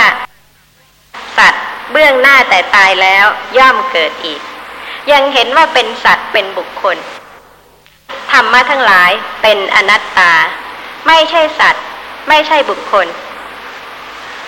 การเกิดขึ้นก็เป็นเพราะเหตุว่ายังมีปัจจัยที่จะให้เกิด แต่ปัจจัยที่จะให้เกิดนั้นก็ไม่ใช่สัตว์ ก็ไม่ใช่บุคคล เพราะฉะนั้นเวลาที่จะหลีกออกจากกิเลส หรือว่าเป็นผู้มีการหลีกออกเร้นอยู่ หลีกออกเร้นอยู่จากกิเลสคือความเห็นผิดเป็นเบื้องแรก ซึ่งข้อความต่อไปมีว่าดูกระภิกษุทั้งหลาย ก็ภิกษุเป็นผู้มีการแสวงหาทั้งปวง อันสละแล้วอย่างไร ภิกษุในธรรมวินัยนี้ มีการแสวงหากาม อันละได้แล้ว มีการแสวงหาภพอันละได้แล้ว มีการแสวงหาพรหมจรรย์อันสงบแล้ว ภิกษุเป็นผู้มีการแสวงหาทั้งปวง อันสละแล้วอย่างนี้แหละข้อความต่อไปมีว่าดูกระภิกษุทั้งหลาย ภิกษุเป็นผู้มีกายสังขาร อันสงบระงับอย่างไร ภิกษุในธรรมวินัยนี้ บรรลุจตุทชาญอันไม่มีทุกข์ไม่มีสุข เพราะละสุขและทุกข์และดับโสมนัสโทมนัสก่อนๆได้ มีอุเบกขาเป็นเหตุให้สติบริสุทธิ์อยู่ ภิกษุเป็นผู้มีกายสังขาร อันสงบระงับอย่างนี้แหละข้อความต่อไปมีว่า ดูกระภิกษุทั้งหลาย ก็ภิกษุเป็นผู้หลีกออกเร้นอยู่อย่างไร ภิกษุในธรรมวินัยนี้ เป็นผู้ละอัศมิมานะได้แล้วตัดรากขาดแล้วทำให้เป็นดังตาลยอดด้วน กระทำไม่ให้มีไม่ให้เกิดขึ้นอีกต่อไปเป็นธรรมดา ภิกษุเป็นผู้หลีกออกเร้นอยู่อย่างนี้แลดูกระภิกษุทั้งหลาย ภิกษุเป็นผู้มีทิฏฐิสัจจะแต่ละอย่างอันบรรเทาได้แล้ว มีการแสวงหาทั้งปวง อันสละแล้ว มีกายะสังขาร อันสงบระงับแล้ว เราเรียกว่าผู้ออกเร้นอยู่ ข้อความต่อไปมีว่า การแสวงหากาม การแสวงหาภพกับการแสวงหาพรหมจรรย์ อันภิกษุในธรรมวินัยนี้ สละคืนแล้ว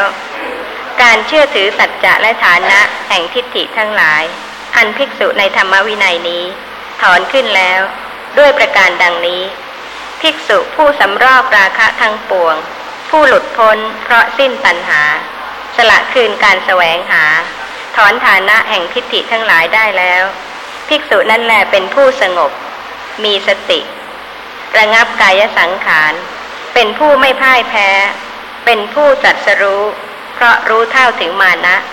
เราเรียกว่าเป็นผู้หลีกออกเร้นอยู่ มีเรื่องของสถานที่บ้างไหมคะ เป็นเรื่องของปัญญาที่รู้แล้วละกิเลสทั้งนั้น จนกระทั่งถึงที่สุดคือการเป็นพระอรหันต์ขอกล่าวถึง มัชฌิมนิกายมูลปัญนาตอนังคณะสูตร ข้อความในอนังคณะสูตรมีว่า สมัยหนึ่ง พระผู้มีพระภาคประทับอยู่ณพระวิหารเชตวัน ณที่นั้นท่านพระสารีบุตรได้กล่าวกับภิกษุทั้งหลายว่า บุคคลสี่พวกเหล่านี้มีปรากฏอยู่ในโลก คือ บุคคลบางคนในโลกนี้มีกิเลส แต่ไม่รู้ตามเป็นจริง ว่าเรามีกิเลสในภายใน อันหนึ่ง บุคคลบางคนในโลกนี้มีกิเลส รู้ตามเป็นจริงว่าเรามีกิเลสในภายใน บุคคลบางคนในโลกนี้ไม่มีกิเลส แต่ไม่รู้ตามเป็นจริงว่าเราไม่มีกิเลสในภายใน อันหนึ่ง บุคคลบางคนในโลกนี้ ไม่มีกิเลส รู้ตามเป็นจริงว่าเราไม่มีกิเลสในภายใน บุคคลพวกที่มีกิเลส แต่ไม่รู้ชัดตามเป็นจริงว่ามีกิเลส บัณฑิตกล่าวว่าเป็นบุรุษเลวทราม บุคคลพวกที่มีกิเลส แต่รู้ตามเป็นจริงว่ามีกิเลส บัณฑิตกล่าวว่าเป็นบุรุษประเสริฐ บุคคลไม่มีกิเลส แต่ไม่รู้ชัดตามความเป็นจริง ว่าเราไม่มีกิเลสในภายใน บัณฑิตกล่าวว่าเป็นบุรุษเลวทราม บุคคลไม่มีกิเลส แต่รู้ชัดตามเป็นจริงว่า ไม่มีกิเลสในภายใน บัณฑิตกล่าวว่าเป็นผู้ประเสริฐ บุคคลที่หนึ่ง บุคคลบางคนในโลกนี้ มีกิเลส แต่ไม่รู้ตามเป็นจริงว่า เรามีกิเลสในภายใน ก็สำหรับผู้ที่ไม่เจริญสติ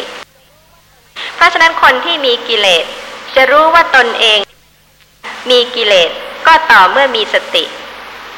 ระลึกรู้ลักษณะของนามและรูป ก็จะยิ่งเห็นตนเองเนี่ยชัดขึ้น ว่ากิเลสเนี่ยมากมายเหลือเกิน ที่จะต้องชำระขัดออก ด้วยการเจริญสติ ด้วยปัญญาที่รู้ชัดเพิ่มขึ้นมากขึ้น จึงจะละคลายได้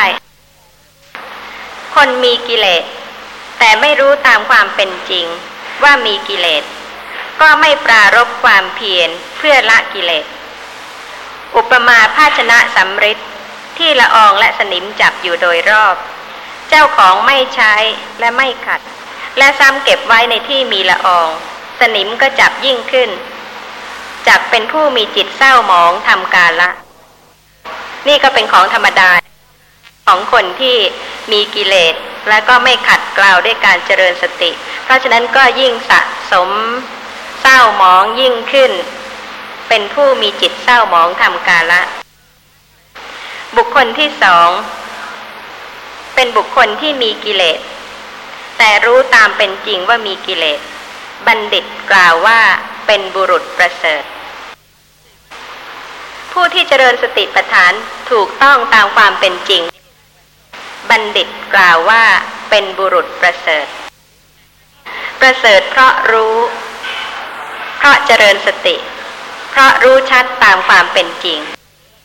ตามปกติเพื่อละการยึดถือว่าเป็นตัวตน คนมีกิเลส แต่รู้ชัดตามเป็นจริงว่ามีกิเลส เปรียบเหมือนภาชนะสำริดที่ละอองและสนิมจับ เจ้าของใช้ขัด และไม่เก็บไว้ในที่มีละออง สมัยอื่น ภาชนะสำริดนั้น จะพึงเป็นของหมดจดผ่องใส จับปรารบความเพียรละกิเลส มีจิตไม่เศร้าหมองทำกาละ นี่ก็เป็นผู้ที่ขัดอยู่เสมอ แล้วก็เป็นผู้ที่รู้ด้วยว่ามีกิเลสอยู่ตรงไหน เพราะฉะนั้นก็ขัดได้ถูกต้องเพราะเหตุว่าเป็นผู้ที่เจริญสติ เมื่อเจริญสติแล้วก็ย่อมจะมีสมัยที่ภาชนะสำริดนั้น จะพึงเป็นของหมดจดผ่องใส แล้วก็จิตไม่เศร้าหมองทำกาละ บุคคลที่สามคือบุคคลที่ไม่มีกิเลส แต่ไม่รู้ชัดตามเป็นจริงว่าไม่มีกิเลสในภายใน บัณฑิตกล่าวว่าเป็นผู้เลวทราม ทั้งๆทที่ไม่มีกิเลสแต่ไม่รู้ชัด บัณฑิตก็กล่าวว่าเป็นบุรุษเลวทราม ถ้าไม่เจริญสติปัฏฐานก็ไม่เข้าใจในพยัญชนะนี้อีกเหมือนกัน ก็เป็นคนที่ไม่มีกิเลสก็ควรจะดี ควรจะเป็นผู้ประเสริฐ แต่เพราะเหตุว่าไม่รู้ชัดตามความเป็นจริง บุคคลไม่มีกิเลส ไม่รู้ชัดตามความเป็นจริงว่าไม่มีกิเลสจากมณสิการะสุภนิมิต มีราคะโทสะโมหะ มีจิตเศร้าหมองทำการละ